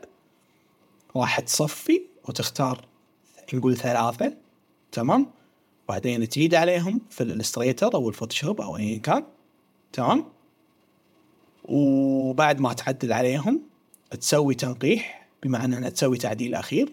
هني أنت عادة تركز على الأمور الدقيقة. تبي تستخدم مثلا النسبة الذهبية تبي تستخدم جريد تبي تستخدم ايا كان بعدين تسلم الطلبية. ف ف ف فهذه مراحل لابد أن كل مصمم يمر فيها سواء قاعد يسوي شعار أو قاعد يصمم يصمم هوية بصرية. حلو؟ آه لما نصمم هويه بصرية في عندك عناصر تصميم كثيرة ممكن الشخص يسويها. بس أنا بالنسبة لي أنا شخصيا أنا أمر في الشعار أول. أسوي الشعار بعدين أسوي الأشياء الثانية. أه والشعار طبعا لما أسويه أشتغل أبيض وأسود. جميل جدا. طيب يا مساعد كيف يقدر الشخص أن ينتقد عمل بطريقة أكاديمية؟ بأسس علمية أنا أقدر أقول إن هذا التصميم ممتاز لأنه يحمل الشيء الفلاني كذا كذا كذا بطريقة أكاديمية. وليست بخبرة سابقة. ممتاز. أنا ودي أسألك ودي أسألك أنت شلون ممكن شلون ممكن أنت تقيم التصميم إذا كان جيد أو غير جيد أو يخدم غرض معين يعني. وبعد ذلك أنا أجاوبك أو أقول لك شنو اكاديميا آه اللي اللي إحنا نسويه. بالنسبة لي كشخص غير أكاديمي في التصميم أنا أستخدم طريقة ممكن ما تنفع للمبتدئين. أنا أستخدم مخ مكتبة المكتبة الخاصة بالتغذية البصرية الخاصة فيني. أنا على مدار السنين الطويلة هذه قمت باطلاع واسع جدا يعني على الأعمال السابقة في نفس مجالي فأصبحت عندي خلفية بناء على المكتبة اللي أنا صنعتها. اللي هي مكتبة الأفكار أو مكتبة التصاميم اللي في بالي. فأحكم على العمل هذا إذا كان ممتاز ولا لا بناء على الصورة اللي أنا بنيتها مع الوقت. مع الوقت. وليست بناء على دراسة أكاديمية. تمام؟ هذا النقطة ممكن ما تفيد المبتدئ لأنه المبتدئ لسه إلى الآن ما كون مكتبة في باله. أسس أساسات خاصة بتصميم آه معين اللي هو في المجال اللي هو فيه. فبالتالي ما يقدر يطبق الطريقة اللي أنا أطبقها شخصيا. فالطريقة اللي أنا أطبقها شخصيا هي طريقة بنيتها مع الخبرة ومع السنوات اللي قضيتها في مجالي. ممتاز. أول شغلة هذه دائما الدكاترة يقولون إياها تمام؟ لما أنت تدخل قاعة قاعة الكلاس مشاعرك وأحاسيسك وذوقك الشخصي تاخذه وتقطه برا ال class وتدش. ما ما تهتم ما يعني ما يصير أنت لما توقف وتقيم design أو والله مثلا أنت مسوي design والدكتور يقول لك والله مثلا okay ليش أنت سويت كذا كذا؟ تقول لا أحس أشوف ما في شيء كذي. في شيء هل هو أضبط؟ هل هو أصح؟ بناء على الاهداف والرسالة والصياغ والصياغه اللي أنت شغال عليه ولا لا. عرفت شلون؟ يعني دائما لما إحنا نشرح نوقف ويكون عندنا طبعا إحنا لما نشتغل على مشروع في شيء عندنا اسمه critique session جلسات نقد. تمام؟ جلسه نقد. أكثر من مرة تصير يعني حق ال... إذا نسوي عمل يكون أكثر من مرة. فيكون في جلسة نقد. بمعنى إن الطالب يقوم يكون مجهز presentation في كامل ال process أو المراحل اللي مر فيها لين النتيجة النهائية. ويقعد يشرح ويتكلم تمام؟ أنا مثلا اخترت الشعار هذا وكذا وكذا وكذا وقاعد يتكلم يتكلم يتكلم يتكلم إلى آخره تمام؟ فالحين لما نيجي حق مرحلة التقييم أو مرحلة إذا إحنا نبي نقد... نعطي انتقاد تمام؟ أول شيء حتى الانتقاد له أسس. يعني في ناس ممكن ما تعرف شلون حتى تنتقد أساسا بس فيها والله تصميم سيء يا مو ماش لا إحنا ما إحنا إحنا إحنا أصلا إذا الكلام هذا أنت قلته قدام دكتور راح يصير فيك اسكت لا تتكلم. لا في لا معايير لا. يعني مثلا أعطيك مثال. بالبداية إذا تبي تقدم نقد لازم ان تذكر المحاسن مالت التصميم. أنا عجبني اختيارك الالوان عجبني اختيارك حق هالسيستم هذا اللي أنت مستخدمه. عجبني الشكل هذا شلون أنت رابطة مع اللي ورا واللي بعده واللي بعده وتقعد تثني وتثني على كل الأمور الإيجابية. بعدين تذكر مع ذلك بعدين تذكر هني الأمور اللي هي السلبية اللي ممكن يصير في عليها تحسين. واحد اثنين ثلاث. طبعا ما تكون ما تكون آه rude أو إنه وقح في أسلوبك طبعا مع ال designer. لا لازم إن أنت تعرف حتى شلون تعطي انتقاد. تمام؟ نرجع حق موضوعنا بالنسبة حق المعايير. الأساس الصياغة نفسها. تمام؟ آه لما إحنا قدمنا مشروع التخرج بالبداية يوم قدمناه كنا نمشي على شيء يسمونه ال five Ws في ال business. تمام؟ بذكر بذكرها في الإنجليزي بعدين بذكرها في العربي. أوكي؟ ال five Ws اللي هي the why the when the where the what the who. تمام؟ ال ال ال ال what اللي هي بالعربي لماذا أو لماذا أو ليش. تمام؟ what am I going to do يعني أنا شنو بسوي؟ يعني بهالتصميم. مثلا نقول أنا ب... مثلا نقول أنا بسوي آه مشروب مثلا رياضي متخصص بكذا كذا كذا أقعد أشرح. تمام؟ ممتاز. بعدين بذكر اللي هو اللي هو المنو تمام؟ أو من حلو؟ أنا هذا الشخص المستهدف. who am I going to talk to أنا بتكلم حق منو أو بخاطب منو في هالتصميم؟ طبعا تذكر منو؟ واعمارهم كامل التفاصيل. تمام. ال why مثلا أو ليش؟ راح تقول why would I care why would I care ليش ليش أنا بهتم؟ ليش أنا بهتم حق مشروعك؟ ليش ما بهتم حق علامتك؟ لو تسأل نفسك. هذا أكثر سؤال الطلبه يتوهقون فيه ترى. لما الدكتور يقول why why would I care عرفت شلون؟ فلازم أنت تكون محضر حق هالأمور. وال when وال where اللي هو وين أنا بسويه وين آه ومتى بسويه. وعندك ال how هم شلون بسويه. ممكن هني أقول منتج أو خدمة أو ايا كان. فأنت يكون عندك research قبلها بحث أنت مسويه. بناء على هالبحث أنا هني راح أشوف تصاميمك وأشوف الاعمال البصريه اللي أنت سويتها راح أقول لك بناء على بحثك هذا وهدفك هذا ورسالتك هذه.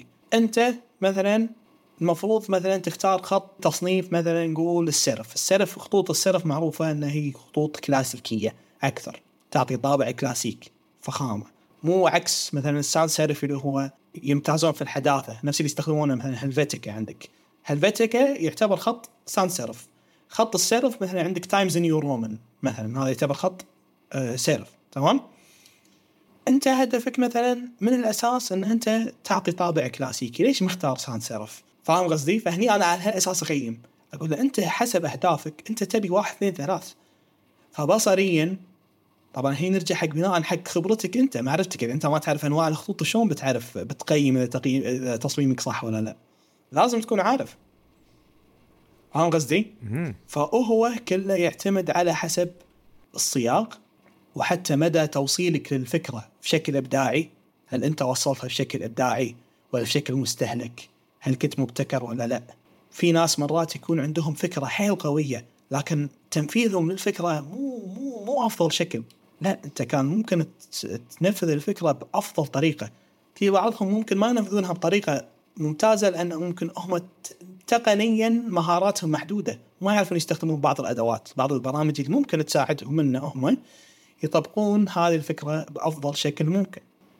والسياق مثل ما قلنا مو بس السياق بشكل عام السياق الثقافي حتى التاريخي. نرجع حق التاريخ السياق التاريخي هم المهم. أه فهذه الأمور اللي إحنا نقيم على أساسها. بس أما نقول حلو والله أحس خايس لا لا ما تقدر تقول على أساس ما يهمني إحساسك. يهمني هل هذا شيء صح هذا هو الأصح الأضبط الأحسن ولا لا؟ لا تقول لي أحس. ماك شيء اسمه أحس. أحس يعني أنت قاعد تتكلم بناء على ذوقك الشخصي والذوق الشخصي نسبي يختلف من شخص لشخص ممكن في شخص يقول حلو ممكن في شخص يقول خايس. مو مقياس. خلينا ننتقل إلى نقطة ثانية والنقطة هذه مهمة. مهمة جدا وتسبب حساسية بين المصممين وحتى بين الجمهور بحد ذاته. بكل بساطة سرقة ولا اقتباس؟ متى يعتبر هذا الشيء سرقة ومتى يعتبر هذا الشيء اقتباس؟ حنا متفقين إن السرقة هذا الشيء ضد الأخلاق بشكل كبير وهذه متفقين عليها حنا منتهين منها ولكن ننتقل إلى نقطة ثانية اللي هي الاقتباس. هل الاقتباس بحد ذاته يعتبر يعتبر غلط؟ ولا عادي؟ ناس واصلة معاها مرحلة حتى اللون تقول سارقينه. إي فعلا فعلا. صادق. إي عرفت شلون؟ شوف طال عمرك إذا نبي إحنا أول شيء للناس اللي مو عارفة شنو نقصد في سرقة التصميم أو السرقة أو ببساطة إن إحنا ننسخ أو ناخذ تصميم ونحطه على حطته. بمعنى إن ناخذه مثل ما هو ونقلده copy paste تمام؟ بدون أي جهد بدون أي تعديل بدون أي شغلة. أما موضوع الاقتباس أنت ذكرتني في, في كتاب جميل اسمه اسرق مثل فنان. آه، يعتبر من الكتب الممتعة البسيطة اللي راح تفيد المصممين والفنانين ككل. الكاتب آه، أول كتابه كان آه، يقول لا شيء أصلي ماكو شيء أصلي. كان يقول ما الفن إلا سرقة. وفي هم من عبارة أخرى حق توماس إليت أذكرها قال الشعراء الهواة يقلدون أما الناضجون فيسرقون. فالشاعر الجيد يصنع من سرقته شعورا كاملا وفريدا ومختلفا تماما عما كان عليه سابقا. فإحنا نفهم من هالكلام. لا شيء أصلي. وإن ترى أنت تقدر أن أنت تستلهم من أعمال معينة أو من أشياء معينة ولكن أنت لما تستلهم لا تستلهم من مكان واحد فقط.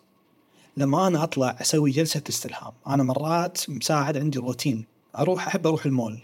ف... فأدخل وعندي برنامج اللي هو Adobe Adobe Capture Adobe Capture هذا برنامج بالتليفون تنزله يساعدك إن أنت من تفتح كاميرتك وتحطها على منتج معين يسحب هالألوان هذه من هالمنتج يخليها كأنها color palette تمام؟ يعطيك الدرجات الألوان مالتها. إنزين؟ ومن تحفظها وترجع البيت تلقاها موجودة عندك بالستريتر محفوظة تمام؟ وحتى يصور الخامات تقدر أنت خامه معينة يصورها يحولك إياها حتى حق material 3D. أه وتقدر هم تصور الخط ويعطيك اسم الخط. وأنت قاعد تتمشى تصور اسم الخط. أو تصور طوفة معينة يحولك إياها حق pattern أو نمط. فبرنامج مفيد يعني. فأنا لما أطلع مرات عندي روتين يكون عندي مشروع. وأنا دائما لما يكون عندي مشروع أشتغل عليه ما أحب ان أنا أفتح المواقع المعروفة وأدش أبحث وانتهى وأخذ استلهامات وانتهى. لا أحب دائما أشوف الأشياء اللي حواليني. لما أطالع الأشياء اللي حواليني أمشي أشوف لي مثلا جنطة معينة الخامة مالتها حلوة فأروح أصور الخامة.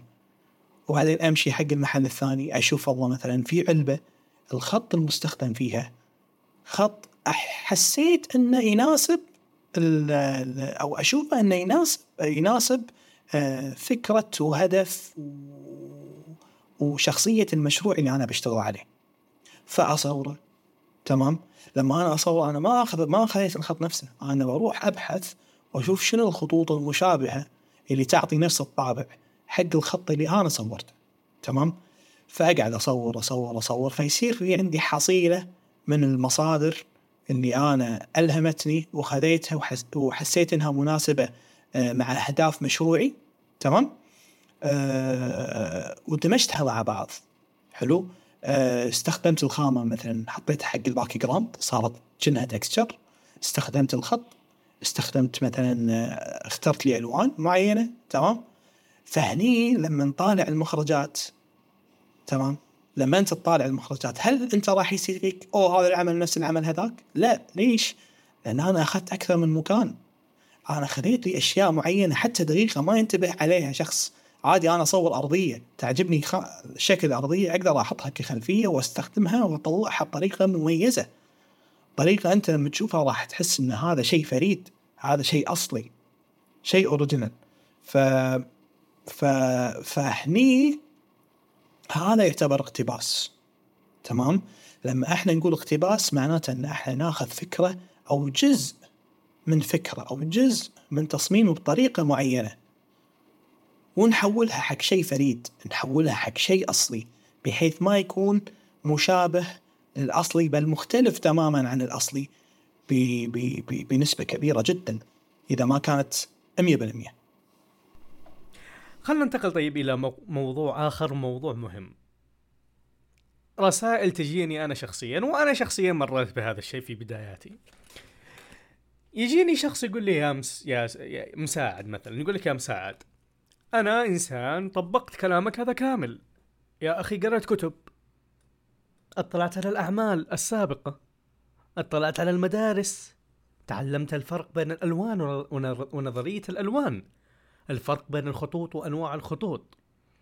أصبحت عندي خلفية كبيرة في مجال التصميم. هذا عمليا. ولكن لو ننتقل إلى ال آه، معليش هذا نظريا. ولكن لو انتقلنا إلى الجزء العملي الجزء التطبيقي دخلت سوق العمل اكتشفت إنه ما في زباين. ما حد يجيني. كلهم يروحون عند المصممين الكبار. ليه ما حد يجيني أنا؟ أنا سويت كل شيء. أنا تعلمت. أنا طبقت ولكن أتفاجأ بأنه ما في أي عميل يجيني. إيش الخطأ اللي أنا ارتكبته؟ أه صراحة أغلب اللي مروا علي لما يقولون هالكلام لما تدخل حسابهم راح تشوف ماكو لا هوية شخصية تمام؟ مو مسوي له personal branding حلو؟ أه وما عنده هوية حتى يعني حتى إذا عنده personal branding أو هوية شخصية فهي مو مميزة أبدا تمام؟ ولا ملفتة للأنظار. الشيء الثاني حسابه مو مرتب. وحاط كل أعماله السيئة والجيدة تمام؟ مو حاط أعمال آه، ذو جودة عالية تمام؟ أه وتلقاه ما عنده متابعين بس ينزل وخلاص. طبيعي أنت ما راح يجونك ناس. يعني أنا أغلب ترى العملاء اللي قاعد يجوني قاعد يجوني عن طريق أشخاص أنا أعرفهم. أه فإحنا إذا نبي نصنف أو نبي نتكلم على هالموضوع ف فنسميه هذا. شيء يسمونه نتوركينج تواصل تمام؟ أه بناء العلاقات. هذا شيء يعتبر حيل حيل مهم في مجال التصميم. وايد ناس اشتغلت معاهم لأني جايين من طرف فلان اللي أنا أعرفه أو الفلان اللي ممكن أنا ما أتواصل مع هذاك الشخص ولكن لأنه هو لأنه على الأقل بيني وبينه متابعة. كمثال أو أعرفه بارض الواقع وشايف شغلي يدري إن أنا مصمم. راح يوصي هالناس إنه أوه ترى مساعد مثلا تصاميمه حلوة تواصل معاه أنا أعرف لك هالشخص وتواصل معاه. ف شلون أنت ممكن تتواصل مع الناس أو تكون لك علاقات؟ عندك مجتمعات كثيرة ممكن أنت آه، تدخل معاهم. آه، ممكن تروح إيفنتات تمام؟ ورك شوبس أنا وايد أروح ورش بارض الواقع يعني أكلمك آه، وأتعرف على مصممين ومصممات أو مو شرط مصممين ومصممات مثلا واحدة جاية معانا مثلا أو شخص بس هاوي كذي حتى مو مو مصمم صاحب مشروع أو مو ما عنده أي اهتمام حق ال graphic design بس بالمقابل أنت تعرفت عليه ضافك ضفته خذيت ال business card ماله سبيل المثال ايا كان تمام؟ فطلعوا شوفوا ال social media شوفوا المجتمعات شوفوا ال events ات اللي تصير في أرض الواقع. ترى وايد وايد تصير events ات يا جماعة. هالشيء راح يفيدكم إن أنتم تكونون علاقات والعلاقات هذه ترى راح تفيدكم إن ممكن هالناس هذول يوصلونكم حق آه آه عملاء تمام؟ الشيء الثاني قلنا جودة البورتفوليو مالك أو ملف الأعمال مالك ما يصير أنت حسابك تترسل إياه 60 عمل. لازم تحط أفضل أربع أو خمس أعمال لك جودتها حيل قوية وفيها تفصيل وشارح فيها البروسيس اللي أنت مريت فيه حتى السكتشات تحطها. لازم أنت تبين أنا أسميه فرد عضلات. لازم أن أنت تبين تفرد عضلاتك تبين مهاراتك تبين ال ال ال الخطوات اللي أنت مريت فيها والمشاكل اللي أنت طحت فيها وشلون حليتها شلون أنا كعميل بيجي خصوصا العملاء اللي اللي يدورون على مصممين وعندهم شركات كبيرة وكذي أنا لما أدخل أشوف شغل ال designer يهمني أشوف ال process ماله. لازم أشوف ال process ترى حتى على لما تقدم على وظيفة. أنت لما تدش معاك ال portfolio زين ما ما يهمني انت حاط mock-ups حاط mock-ups وقاعد تعرض ال out مالك التصميم النهائي. لا لا لا. أنا يهمني أنت شلون بديت من الصفر. وشلون انتقلت لين هالنتيجة هذه. لازم توريهم ال process ال process مهم جدا. فحتى لما أنت تدخل أصلا مواقع أشهر ال branding agencies أو وكالات التصميم راح تشوف كلهم حاطين case study وشارحين بالضبط شنو التحديات اللي مروا فيها. شنو الخدمات اللي هم قدموها للعميل هذا؟ وشنو السكتشات مع المخرجات؟ كل شيء كل شيء موجود. تمام؟ الشغلة هم الثانية اللي هو موضوع التسويق. حلو؟ الهوية الشخصية والتسويق هم. الهوية الشخصية انه لازم أن أنت يكون أو يكون عندك هوية شخصية آه، بارزة في في سوق العمل. آه، الهوية الشخصية ما هي محصورة فقط على الهوية البصرية. أو ألوان وكذا كذا. لا. لازم إن أنت تعرف شنو نقاط القوة اللي عندك شنو نقاط الضعف اللي عندك حتى لازم تعرفها. باختصار كأنك شخصية فيديو جيمز ولا شخصية فيلم. شخص أي فيلم أنت تشوف أي بطل فيلم راح تشوفه راح تشوف عنده آه، حلفاء وراح تشوف عنده أعداء وراح تشوف عنده طريقة لبس معينة يلبسها راح تشوف عنده أفكار معينة يحب إنه هو آه، يقولها للناس تمام؟ أو معتقدات مثلا آه، راح تشوف عنده أسلوب معين يسولف فيه. هذا كله يدش في ال personal branding حتى المدينة اللي هو عايش فيها هم هذه تلعب دور. إحنا مثلا كخليجيين مثلا في ناس والله تبي تعكس الطابع العربي في في في هويتها الشخصية. إنه هو ينتمي في هال في هال في على سبيل المثال الخليج السعودية الكويت الإمارات قطر إلى آخره. فالهوية الشخصية تعتبر من ال- الأمور اللي جدا مهمة. في شيء يسمونه الألتر ايجو يعني مثلا أنا شخصيا مثلا مساعد بهويتي الشخصية ترى عندي شخصيتين أنا. في ال personal branding عندي ش... أنا أقول لك. عندي شخصية في أرض الواقع اللي أنا أسميها مساعد مساعد الطبيعي عادي البس دشداشه أو ثوب وأروح أداوم حياة سعيدة تمام؟ وعندي شخصية اللي هي في ال في ال في مواقع التواصل تمام؟ أنا أسميها معطيها اسم Timeless Conqueror مسميها الغازي. إنزين؟ آه شخصية مساعد اللي في مواقع التواصل تمام؟ لو تلاحظ ك مثلا كملابس كلبس أنا أحب ألبس اللون الزيتي. أحب أدمج معاه الأصفر حتى الخلفيه لما أصور فيها ورا. تكون عاكسة حق الطابع اللي أنا آه اللي اللي شخصية الكونكر آه عايشة فيه. عرفت شلون؟ آه الأشياء اللي أنا احبها آه أسلط عليها الضوء هم. مثلا أنا أحب ال typography أحب أحب أدمج ال- ال type في في أعمالي أو تصاميمي أو في هويتي بشكل عام. فتشوف مثلا أحب مثلا الصورة صورة ال profile مالتي مثلا. آه، لابس بدلة وراها خلفيتي اللي هي مالت الألوان وبنفس الوقت لابس آه، brush آه، Photoshop. عرفت شلون؟ فحتى شكلك يعكس الهوية الشخصية. ف تخيل تخيل باختصار تخيل كأنك أنت video game character والله. كأنك شخصية بلعبة ولا شخصية بفيلم يعني لازم أنت كل شيء تحسب له حساب. أه، حتى الإكسسوارات اللي أنت تستخدمها. يعني أعطيك مثال في واحد من المصممين العالميين معروف اسمه Aaron James Draplin Draplin أنا من من أذكر اسمه يعني هو يعتبر من أكثر الناس اللي باني الهوية الشخصية بشكل يخرع. لما أنا أتذكر Draplin راح يصير فيني كبوس ودائما يلبس آه، كبوس كبوس طبعا هذا من تصميمه وفوق عليه typography كلام. وعنده لحية طويلة تمام؟ ودائما آه، يلبس آه، بدلة حلو؟ ودائما أسلوبه يدمج بين الكوميديا والشي وال aggressive إنه هو وايد حاد. إنه ها أنت ما تعرف تصمم أنتم إيش فيكم designers؟ مرة كذي حضرت له محاضرة يا أبو الجامعة. إنزين. فكان كذي يتكلم بهالأسلوب. إن أنتم والمصممين بهالجيل وما ادري شنو معصب حيل بس بالانجليزي قاعد يقولها. إنزين.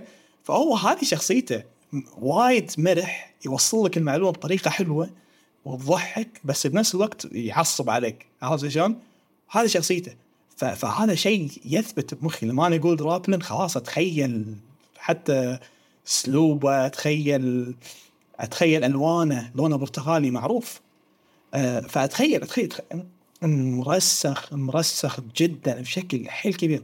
وتخيل جنطته لأنه هو يحب يتسلق الج- الجبال فجنطته دائما عليها وراها sticker ات أو أشياء يلزقها دائما بمخباته notebook صغير يحب يسوي سكتش متى ما يتب على فكرة بمخباته notebook يطلعها ويسوي سكتش خلاص أنا أنا هذا حفظت الشخص ليش؟ لأنه واضح يعني هويته الشخصية بارزة تمام؟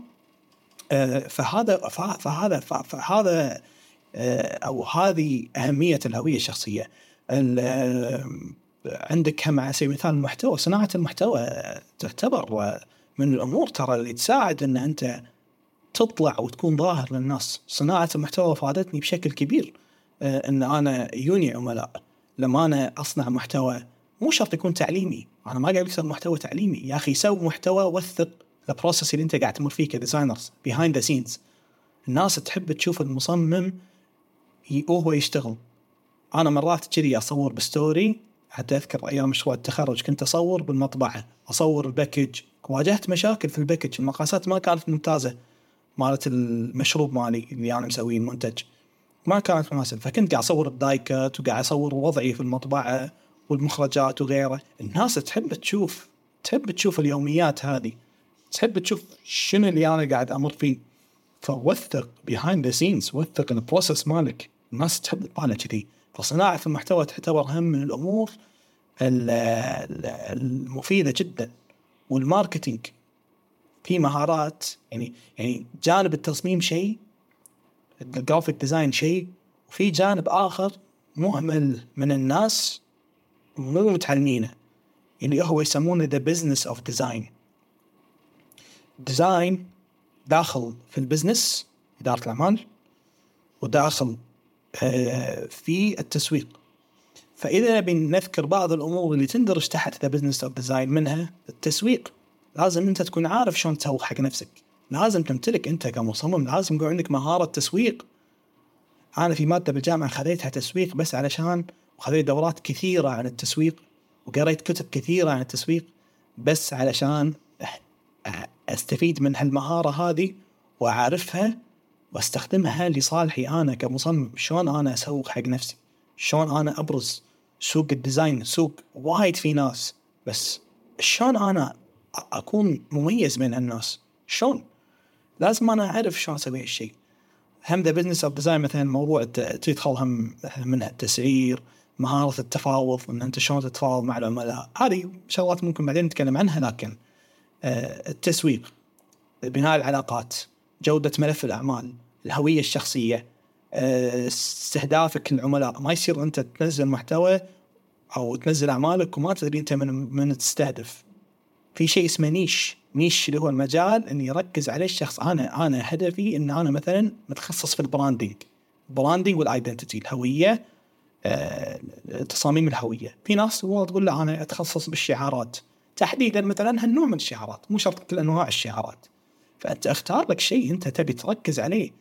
ما يصير فجأة والله أو أنا حاط عمل animation فجأة لوجو فجأة ما أدري يعني يعني وايد يعتبر آه، شيء حيل وايد يشتت. يعني هو شيء وايد يشتت.